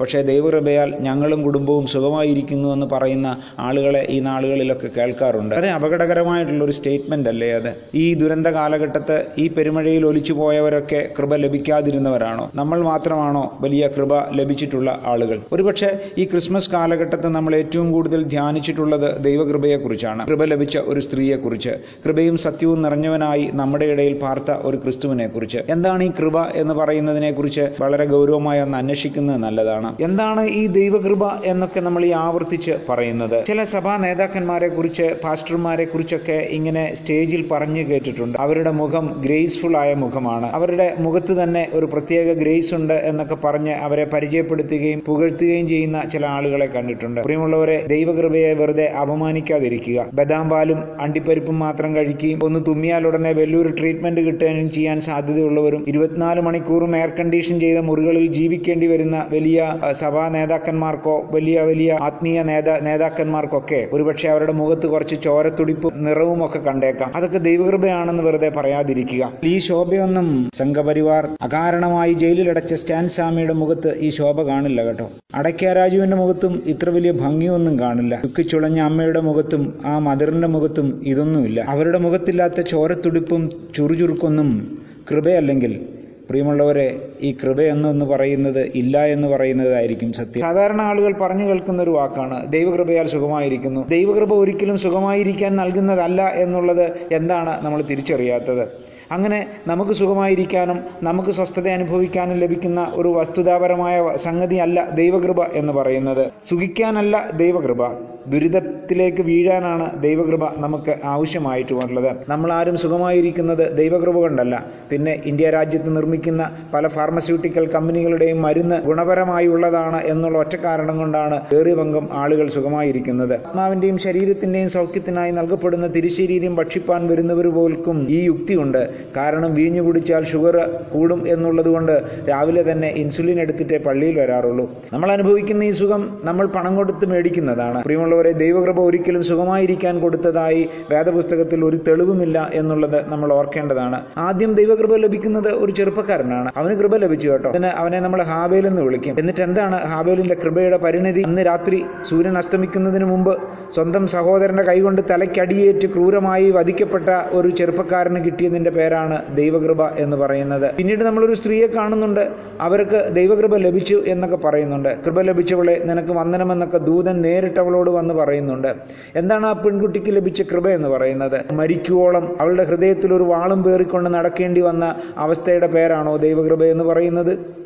അങ്ങനെ ജീവിച്ചതിന്റെ പേരാണോ ദൈവകൃപ എന്ന് പറയുന്നത്? ഒരിക്കൽ വേറൊരാൾ ദൈവകൃപയ്ക്ക് വേണ്ടി യാചിക്കുന്നുണ്ട്. അദ്ദേഹത്തിന് ദൈവകൃപ ലഭിക്കുകയും ചെയ്തു. ആരാണ് ആ മനുഷ്യൻ? ആ മനുഷ്യൻ കൃപ ലഭിച്ചതിന് ശേഷം അദ്ദേഹത്തിനുള്ള ദൈവകൃപയെക്കുറിച്ച് അദ്ദേഹം തന്നെ തന്റെ ഒരു ലേഖനത്തിൽ ഇങ്ങനെ വിവരിക്കുന്നുണ്ട്. അദ്ദേഹം പറയുകയാണ് ക്രിസ്തുവിന്റെ ശുശ്രൂഷക്കാരോ ഞാൻ ബുദ്ധിഭ്രമമായി സംസാരിക്കുന്നു. ഞാൻ ഏറ്റവും അധികം അധ്വാനിച്ചു. അധികം പ്രാവശ്യം തടവിലായി. അനവധി അടി കൊണ്ടു പലപ്പോഴും പ്രാണഭയത്തിലായി. യഹൂദരാൽ ഞാൻ ഒന്ന് കുറയാതെ നാൽപ്പത് അടി അഞ്ചു വട്ടം കൊണ്ടു. മൂന്ന് വട്ടം കോലിനാൽ അടി കൊണ്ടു. ഒരിക്കൽ കല്ലേറ് മൂന്ന് വട്ടം കപ്പൽ ഛേദത്തിൽ അകപ്പെട്ടു. ഒരു രാപ്പകൽ വെള്ളത്തിൽ കഴിച്ചു. ഞാൻ പലപ്പോഴും യാത്ര ചെയ്തു. നദികളിലെ ആപത്ത് കള്ളന്മാരാലുള്ള ആപത്ത് പട്ടണത്തിലെ ആപത്ത് കാട്ടിലെ ആപത്ത് കടലിലെ ആപത്ത് കള്ള സഹോദരന്മാരാലുള്ള ആപത്ത് അധ്വാനം പ്രയാസം പലവട്ടം ഉറക്കളിപ്പ് പൈതാഹം പലവട്ടം പട്ടിണി ശീതം നഗ്നത എന്നീ അസാധാരണ സംഗതികൾ ഭവിച്ചതുകൂടാതെ എനിക്ക് ദിവസേന സർവസഭകളെയും കുറിച്ചുള്ള ചിന്താഭാരവും തിരക്കും ഉണ്ടായിരുന്നു. ഇതാണ് കൃപ ലഭിച്ച ഒരു മനുഷ്യൻ. അവനോട് ദൈവം പറഞ്ഞു ഇത് മതി നിനക്ക്. എന്റെ കൃപ നിനക്ക് മതി. കൃപ ലഭിച്ച പൗലൂസ് തന്റെ ജീവിതാവസാനം തലയറുക്കപ്പെട്ടവനായി മരിക്കപ്പെടുകയോ അതോ ഒരു ദുഷ്ടമൃഗത്തിനു മുമ്പിൽ എറിയപ്പെട്ട് ക്രൂരമായി പിച്ച് ചീന്തപ്പെടുകയോ ചെയ്തു. ഇതാണ് പൗലോസിന് കിട്ടിയ ദൈവകൃപ. ഇനി നമ്മൾ വേറെ ചില പ്രയോഗങ്ങൾ ഇങ്ങനെ കേൾക്കാറുണ്ട്. നമ്മുടെ പല മീറ്റിങ്ങുകളും അവസാനിക്കുമ്പോൾ സാധാരണ സംഘാടകർ പറയാറുള്ള ഒരു കാര്യമാണ്. ദൈവകൃപയാൽ ഈ മീറ്റിംഗ് സമങ്കളം പര്യവസാനിക്കുകയാണ്. ദൈവകൃപയാൽ എല്ലാം ഭംഗിയായി സമാപിച്ചു. എങ്ങനെയാണ് നമുക്ക് ഈ ഇന്ത്യ രാജ്യത്ത് നിന്നുകൊണ്ട് അങ്ങനെ പറയാൻ സാധിക്കുക? നമ്മുടെ ശരിയാണ്. നമ്മുടെ മീറ്റിങ്ങുകളൊക്കെ ഭംഗിയായി അവസാനിക്കുന്നുണ്ട് അതിന്റെ കാരണം എന്താണെന്നറിയോ? ദൈവകൃപ ഉള്ളത് കൊണ്ടല്ല നമുക്ക് ബുദ്ധി കൊണ്ടാണ് നമ്മൾ വളരെ ബുദ്ധിപൂർവം ഇതിനെയൊക്കെ കൈകാര്യം ചെയ്യാൻ പഠിച്ചിട്ടുണ്ട് എന്നുള്ളത് കൊണ്ടാണ് നമ്മുടെ പല മീറ്റിങ്ങുകളും സമംഗളം പരി അവസാനിക്കുന്നത്. കാരണം കണ്ടിട്ടില്ലേ? നമ്മുടെ മീറ്റിങ്ങുകൾ എന്തുകൊണ്ട് സമാധാനപരമായി അവസാനിക്കുന്നത് അതിനൊരു കാരണമേ ഉള്ളൂ. ഈ രാജ്യം ഭരിക്കുന്ന ഏകാധിപതിയെക്കുറിച്ച് നമ്മുടെ മീറ്റിങ്ങുകളിലൊന്നും നമ്മൾ സംസാരിക്കാറില്ല. ഈ രാജ്യത്തെ കട്ടുതിന്നുകയും കോർപ്പറേറ്റുകൾക്ക് വിറ്റുകളയുകയും ചെയ്യുന്ന ഈ സംഘപരിവാർ രാഷ്ട്രീയത്തെക്കുറിച്ച് നമ്മുടെ യോഗങ്ങളിൽ നമ്മളൊന്നും മിണ്ടുന്നില്ല. പിന്നെ അവരെ വിളിച്ചു വരുത്തി പൂമാല ഇട്ട് കൊടുക്കുന്ന ഒരു സഭയ്ക്ക് പല മീറ്റിങ്ങുകളും സമങ്ങളും പര്യവസാനിപ്പിക്കാൻ പറ്റും. കേരളം കട്ടുമുടിക്കുന്ന രാഷ്ട്രീയക്കാരോട് ഏകാധിപതികളോട് സ്വേച്ഛാധിപതികളോട് ക്രൂരന്മാരായ ഭരണകർത്താക്കളെക്കുറിച്ച് നമ്മളൊന്നും മിണ്ടുന്നില്ല. അതുകൊണ്ട് കേരളത്തിലെ സഭകളൊക്കെ എല്ലാ കാലത്തും സമാധാനപരമായി അതിന്റെ മീറ്റിങ്ങുകൾ അവസാനിപ്പിക്കും. നമുക്കറിയാം നമ്മുടെ മാരാമൺ കൺവെൻഷൻ പോലും അവസാനിപ്പിക്കുമ്പോൾ പറയാറുണ്ട് ദൈവകൃപയാൽ ഈ വർഷത്തെ മാരാമൺ കൺവെൻഷൻ വളരെ ഭംഗിയായി സമാപിച്ചു. അത് ദൈവകൃപ കൊണ്ടാണെന്നാണോ വിചാരിക്കുന്നത്? അല്ലേ അല്ല. കാരണം ഞാൻ നേരത്തെ സൂചിപ്പിച്ചതുപോലെ ഈ രാഷ്ട്രത്തെ കട്ടുമുടിക്കുന്ന കോർപ്പറേറ്റ് രാജാക്കന്മാർക്ക് തീരെഴുതി കൊടുക്കുന്ന ഭരണാധികാരിയെക്കുറിച്ച് നമ്മുടെ കൺവെൻഷൻ യോഗങ്ങളിൽ ആരും ഒന്നും മിണ്ടുന്നില്ല. നമ്മൾ സ്ഥിരം സംസാരിക്കുന്നത് സക്കായി മരത്തെ കയറുന്നു ഇറങ്ങുന്നു. സക്കായി കയറുന്നു ഇറങ്ങുന്നു. എല്ലാ വർഷവും സക്കായിയെ മരത്തെ കയറ്റി ഇറങ്ങി സക്കായിയുടെ കാലയിലെ തൊലി പോയി എന്നുള്ളതല്ലാതെ ഈ നമ്മുടെ യോഗങ്ങളൊക്കെ സമങ്കളം പര്യവസാനിക്കാനുണ്ടായ ഒരു കാരണമായി കൂടെ അതിനെ നമ്മൾ കാണേണ്ടതുണ്ട്. ഇവിടെ കേരളത്തിൽ ആയിരക്കണക്കിന് ക്രിസ്ത്യൻ പെൺകുട്ടികളെ ചതിയിലും വഞ്ചനയിലും പെടുത്തി വിവാഹം കഴിപ്പിച്ച് കൊണ്ടുപോകുന്ന ലവ് ജിഹാദിനെ കുറിച്ച് ഏതെങ്കിലും ഒരു യോഗത്തിൽ പ്രസംഗിക്കുന്നത് നിങ്ങൾ കേട്ടിട്ടുണ്ടോ? മിണ്ടില്ല. കാരണം നമുക്ക് വേണ്ടത് ഒരു സാംസ്കാരിക ലോകത്തെ കയ്യടികളും പൂച്ചെണ്ടുകളുമാണ്. അതുകൊണ്ട് നമ്മളൊന്നും മിണ്ടില്ല. ഇവിടെ നടക്കുന്ന തീവ്രവാദത്തെക്കുറിച്ച് നമ്മൾ മിണ്ടില്ല. ഇവിടെ നടക്കുന്ന കൊള്ളയെക്കുറിച്ച് സ്വർണക്കടത്തിനെ കുറിച്ച് നമ്മൾ മിണ്ടില്ല. ഇതൊന്നും നമ്മുടെ നമ്മൾ സംസാരിക്കേണ്ട വിഷയമല്ല എന്നാണ് നമ്മൾ ഈ പറഞ്ഞു വെക്കുന്നത്. അതുകൊണ്ടാണ് നമ്മുടെ മീറ്റിങ്ങുകളൊക്കെ സമങ്കളം പര്യവസാനിക്കുകയും എന്നിട്ട് നമ്മൾ അതിന് ചാർത്തി കൊടുക്കുന്നത് ദൈവകൃപയാൽ സമ പര്യവസാനിച്ചു എന്നോ ദൈവകൃപയെ വെറുതെ പരിഹസിക്കാതിരിക്കുക. നമ്മുടെ ഒരു കൂടിവരവുകളും ഇവിടെ സംഘപരിവാറോ ആർ എസ് എസോ വന്ന് കലക്കിക്കളയില്ല. നമ്മുടെ ഒരു ഒരു കൂട്ടായ്മ യോഗങ്ങളോ നമ്മുടെ ഒരു മീറ്റിങ്ങോ കേരളത്തിലെ ഒരു യുവജന സംഘടനയും വന്ന് തല്ലിപ്പൊളിക്കില്ല. കാരണം അവർക്ക് വേണ്ടത് നമ്മൾ നിരന്തരം കൊടുത്തുകൊണ്ടിരിക്കുന്നു എന്നുള്ളതാ. നമ്മൾ പത്ത് വിരലുകളോടുകൂടെയാണ് ഓരോ മാർത്തോമക്കാരനും ജനിക്കുന്നത്. പക്ഷേ നമുക്ക് നഷ്ടപ്പെട്ടു പോകുന്ന ഒരു വിരലുണ്ട് അത് ചൂണ്ടുവിരലാണ്. ചൂണ്ടുവിരൽ നഷ്ടപ്പെട്ടു പോയ ആർക്കും സമാധാനത്തോടെ ജീവിക്കാൻ പറ്റുന്ന ഒരു ലോകമാണ് ഈ ലോകമെന്ന് നമ്മൾ തിരിച്ചറിയണം. കാരണം ദബോൽക്കർ ചൂണ്ടുവിരൽ ചൂണ്ടിയത് കൊണ്ടാണ് മരിച്ചത്. ഗോവിന്ദ് പൻസാരെ ചൂണ്ടുവിരലുണ്ടായതുകൊണ്ട് മരിച്ച ആളാണ്. ഗൗരി ലങ്കേഷ് ചൂണ്ടുവിരലുണ്ടായിരുന്നത് കൊണ്ട് മരിച്ചൊരു സ്ത്രീയാണ്. എം എം കൽബുർഗി ചൂണ്ടുവിരൽ ഉപയോഗിച്ചതുകൊണ്ട് മരിച്ച ആളാണ്. വി എസ് പ്രസാദ് ചൂണ്ടുവിരൽ ഉപയോഗിച്ചുകൊണ്ട് മരിച്ചൊരു പത്രപ്രവർത്തകനാണ്. അങ്ങനെ എത്രയെത്ര അധികം ആളുകൾ ചൂണ്ടുവിരലുകൾ ഉപയോഗിച്ചതുകൊണ്ട് മരിച്ചു പോയിട്ടുണ്ട്. നമ്മുടെ രാജ്യത്ത് എത്ര ആർ ടി ഐ ആക്ടിവിസ്റ്റുകൾ കൊല്ലപ്പെട്ടിട്ടുണ്ടെന്ന് നമുക്കറിയാമോ? വിവരം ചോദിച്ചതിന്റെ മാത്രം അടിസ്ഥാനത്തിൽ കൊല ചെയ്യപ്പെട്ട നൂറുകണക്കിന് ആക്ടിവിസ്റ്റുകളുള്ള ഒരു രാജ്യത്ത് നമുക്കൊക്കെ നമ്മുടെ മീറ്റിങ്ങുകളും നമ്മുടെ കൂടിവരവുകളും ദൈവകൃപയാൽ സമാധാനപരമായി എന്ന് പറയുമ്പോൾ നമ്മൾ അപമാനിക്കുന്നത് ഈ ദൈവകൃപയാണ് എന്ന് നമ്മൾ ഓർക്കേണ്ടതുണ്ട് എന്നാണ് എന്റെ വിചാരം. അവന്റെ കൂടെ ഉണ്ടായിരുന്ന പന്ത്രണ്ട് ചെറുപ്പക്കാർ. രാവും പകലും അവനോടൊപ്പം ഉണ്ടായിരുന്നു അവന് വട്ടം നിന്നവർ അവന് ചുറ്റും നിന്നവർ. അവന് വേണ്ടി നീളത്തിൽ ഓടിയവർ കുറുകെ ചാടിയവർ. ഈ പന്ത്രണ്ട് ചെറുപ്പക്കാർക്ക് എന്ത് സംഭവിച്ചു? ആരെങ്കിലും വെള്ളം ഇറങ്ങി ചത്തോ? എല്ലാവരെയും വെട്ടിയും കുത്തിയും തൂക്കിയും വലിച്ചും കൊന്നുകളഞ്ഞ ഈ പന്ത്രണ്ട് ചെറുപ്പക്കാർക്ക് കിട്ടാത്ത ഒരു കൃപയും പ്രിയമുള്ളവരെ സഭയ്ക്ക് കിട്ടാൻ പോകുന്നില്ല. അതാണ് കൃപയെങ്കിൽ ആ കൃപ നമ്മൾ അനുഭവിക്കുന്നില്ല. അതുകൊണ്ടാണ് ആദ്യം ഒരു ചോദ്യം ചോദിച്ചല്ലോ ഹാബേലിന് കിട്ടിയ ദൈവകൃപ കിട്ടാൻ എത്ര പേർക്ക് ധൈര്യമുണ്ട് നമ്മളിൽ? ആ ധൈര്യം നമ്മളിൽ ഇല്ലാത്തതുകൊണ്ട് ആ കൃപയിൽ നിന്ന് പരമാവധി മാറി നടന്നിട്ട് നമ്മൾ വെറുതെ നിരന്തരം പറഞ്ഞ് ഫലിപ്പിക്കുകയാണ് ദൈവകൃപയാൽ ഞങ്ങൾ സുഖമായിരിക്കുന്നുവെന്ന്. ഇന്ത്യ പോലൊരു രാജ്യത്ത് രാഷ്ട്രീയക്കാർ കട്ടുമുടിക്കുന്ന കേരളം പോലൊരു മദ്യമാഫിയകൾ ഭരണം കൈയാളുന്ന നമ്മുടെ കൊച്ചു കേരളം പോലെയുള്ള ഒരു സ്ഥലത്ത് നിറഞ്ഞു നിൽക്കുന്ന സഭകൾക്ക് ലജ്ജ കൂടാതെ ചൂണ്ടുവിരൽ ഉപയോഗിക്കാൻ അറിയാത്തതുകൊണ്ട് നമ്മളൊക്കെ സമാധാനം അനുഭവിക്കുന്നു എന്ന് പറയുന്നതാണ് സത്യം. അല്ലാതെ കൃപ കൊണ്ടാണ് നമ്മളൊക്കെ സ്വസ്ഥമായി ജീവിക്കുന്നതെന്ന് ദയവ് ചെയ്ത് പറയാതിരിക്കുന്നതല്ലേ നല്ലത് എന്ന് ചോദിച്ചു പോവുകയാണ്. എന്നാണ് ക്രൈസ്തവ സഭ ഈ കഷ്ടതയെ ഭയപ്പെട്ടു തുടങ്ങിയത്. എന്താണ് എന്നാണ് ഈ സഭയ്ക്ക് കഷ്ടത ഒരു അലർജിയായി തുടങ്ങിയത്. പരമാവധി കഷ്ടതയില്ലാത്തവരായി തീരാൻ സഭയുടെ നേതൃത്വവും അതിന് താഴോട്ടുള്ള എല്ലാവരും ശ്രമിക്കുന്നു എന്നൊരു വലിയ അപവാദം നമ്മളെക്കുറിച്ച് പറയുന്നുണ്ടല്ലോ. അത് സത്യമായും അപവാദമാണോ? കർത്താവ് പറയുന്നുണ്ട് നമ്മൾ ജഡത്തിൽ ആരംഭിച്ച് ആത്മാവിലാണ് അവസാനിക്കേണ്ടത്. പക്ഷേ നിർഭാഗ്യവശാൽ നമ്മൾ ആത്മാവിൽ ആരംഭിച്ച ഒരു സഭയാണ്. പക്ഷേ അറിയാതെ കേരള സഭകൾ ജഡത്തിൽ അവസാനിക്കുന്നതിന്റെ വലിയ ദുരന്തമാണ് നമ്മുടെ മുമ്പിൽ നമ്മൾ കണ്ടുകൊണ്ടിരിക്കുന്നത്. നമുക്ക് ഒരു ശക്തി നൽകപ്പെട്ടിട്ടുണ്ട്. എങ്കിലും ഈ അത്യന്ത ശക്തി ഞങ്ങളുടെ സ്വന്തമെന്നല്ല. ദൈവത്തിന്റെ ദാനമത്രേ എന്ന് വരേണ്ടതിന് ഈ നിക്ഷേപം ഞങ്ങൾക്ക് മൺപാത്രങ്ങളിലാകുന്നു ഉള്ളത്. ഇത് പൊട്ടിത്തകരാനുള്ള ഒരു പാത്രമാണ്. ഇത് തകർന്ന് തരിപ്പണമാകാനുള്ളതാണ്. ഞങ്ങൾ സകല വിധത്തിലും കഷ്ടം സഹിക്കുന്നവരെങ്കിലും ഇടുങ്ങിയിരിക്കുന്നില്ല. ബുദ്ധിമുട്ടുന്നവരെങ്കിലും നിരാശപ്പെടുന്നില്ല. ഉപദ്രവം അനുഭവിക്കുന്നവരെങ്കിലും ഉപേക്ഷിക്കപ്പെടുന്നില്ല. വീണുകിടക്കുന്നവരെങ്കിലും നശിച്ചു പോകുന്നില്ല. യേശുവിന്റെ ജീവൻ ഞങ്ങളുടെ ശരീരത്തിൽ വെളിപ്പെടേണ്ടതിന് യേശുവിന്റെ മരണം ശരീരത്തിൽ എപ്പോഴും വഹിക്കുന്നു. ഞങ്ങളുടെ മർത്യ ശരീരത്തിൽ യേശുവിന്റെ ജീവൻ വെളിപ്പെടേണ്ടതിന് ജീവിച്ചിരിക്കുന്ന ഞങ്ങളെല്ലാം ഇപ്പോഴും യേശു നിമിത്തം മരണത്തിൽ ഏൽപ്പിക്കപ്പെടുന്നു. അങ്ങനെ ഞങ്ങളിൽ മരണവും നിങ്ങളിൽ ജീവനും വ്യാപരിക്കുന്നു. ഇത് പൗലോസ് കൊരിന്തിർക്ക് ലേഖനം എഴുതുമ്പോൾ പറയുന്ന വാക്കുകളാണ്. പ്രിയമുള്ളവരെ അവർക്ക് കൃപയെന്ന് പറയുന്നത് തകർന്ന് തരിപ്പണമാകാനുള്ള കൃപയായിരുന്നു. അവർക്ക് ഈ ഞെരുങ്ങി അമർന്നില്ലാതാവുമ്പോഴും അത് സൗരഭ്യവാസനയായി പുറപ്പെടുവിക്കുന്നതിനുള്ള കൃപയായിരുന്നു. ആ കൃപയെ നമ്മൾ പണം കൊടുത്ത് വിലയ്ക്ക് വാങ്ങുകയും നമ്മുടെ സ്വസ്ഥതയ്ക്ക് വേണ്ടി മാറിയും മറിഞ്ഞും ഉപയോഗിച്ചുകൊണ്ടിരിക്കുകയും ചെയ്യുന്ന ഈ ദുരന്തത്തിന് ദൈവകൃപയെന്ന് ദയവ് ചെയ്ത് പറയാതിരിക്കുക. കൃപയാൽ ഞാനിപ്പോൾ കഷ്ടതയിലാണ്. കൃപയാൽ ഞാനിപ്പോൾ രോഗത്തിലൂടെ കടന്നു പോകുന്നു. കൃപയാൽ ഞാൻ പീഡിപ്പിക്കപ്പെടുന്നു. കൃപയാൽ എന്റെ കർത്താവിന് വേണ്ടി ഞാൻ മരിക്കാൻ പോകുന്നു. കൃപയാൽ ഞാൻ അനിശ്ചിതത്വങ്ങളിലേക്ക് ചാടിപ്പോകുന്നു. കൃപയാൽ ഞാൻ കൂടുതൽ കൂടുതൽ ദുരന്തങ്ങളിലേക്ക് ഈ ക്രിസ്തു നിമിത്തം നടന്നെടുക്കുന്നു. ഇങ്ങനെ പറയേണ്ട നമ്മൾ കൃപയാൽ സുഖമായിരിക്കുന്നു എന്നുള്ള പ്രയോഗങ്ങളിലൂടെയൊക്കെ നമ്മൾ ഈ ക്രിസ്തുവിനെ ഒറ്റിക്കൊടുക്കുന്നവരുടെ കൂട്ടത്തിലും കൃപയെ വീഴ്ത്തിക്കളയുന്നവരുടെ കൂട്ടത്തിലും ചില നിസാര കൃപകളെ ചീപ്പ് ഗ്രേസുകളെ ആഘോഷിക്കുന്നവരായി തീരുകയും ചെയ്യുമ്പോൾ സത്യത്തിൽ നഷ്ടപ്പെട്ടു പോകുന്നത് സഭയ്ക്ക് അതിന്റെ ആത്മാവാണ്. സഭ തിരുത്തപ്പെടുന്ന ശക്തിയായിട്ടല്ല സഭ ഒരു തിരുത്തൽ ശക്തിയായിട്ടാണ് ഇവിടെ നിലനിൽക്കുന്നത്. ആ തിരുത്തൽ പ്രക്രിയയിൽ നമുക്ക് മുറിവേൽക്കും. ആ മുറിവുകളിൽ നിന്ന് ഉതിർന്നു വീഴുന്ന ചോരത്തുള്ളികൾ കൃപയുടെ മഴയായി ഈ ഭൂമിയിൽ ഉണ്ടാവും എന്ന് നമുക്ക് വിശ്വസിക്കുന്നു. തിരുച്ചോരത്തുള്ളികൾ കൃപയാൽ പൊഴിയുന്ന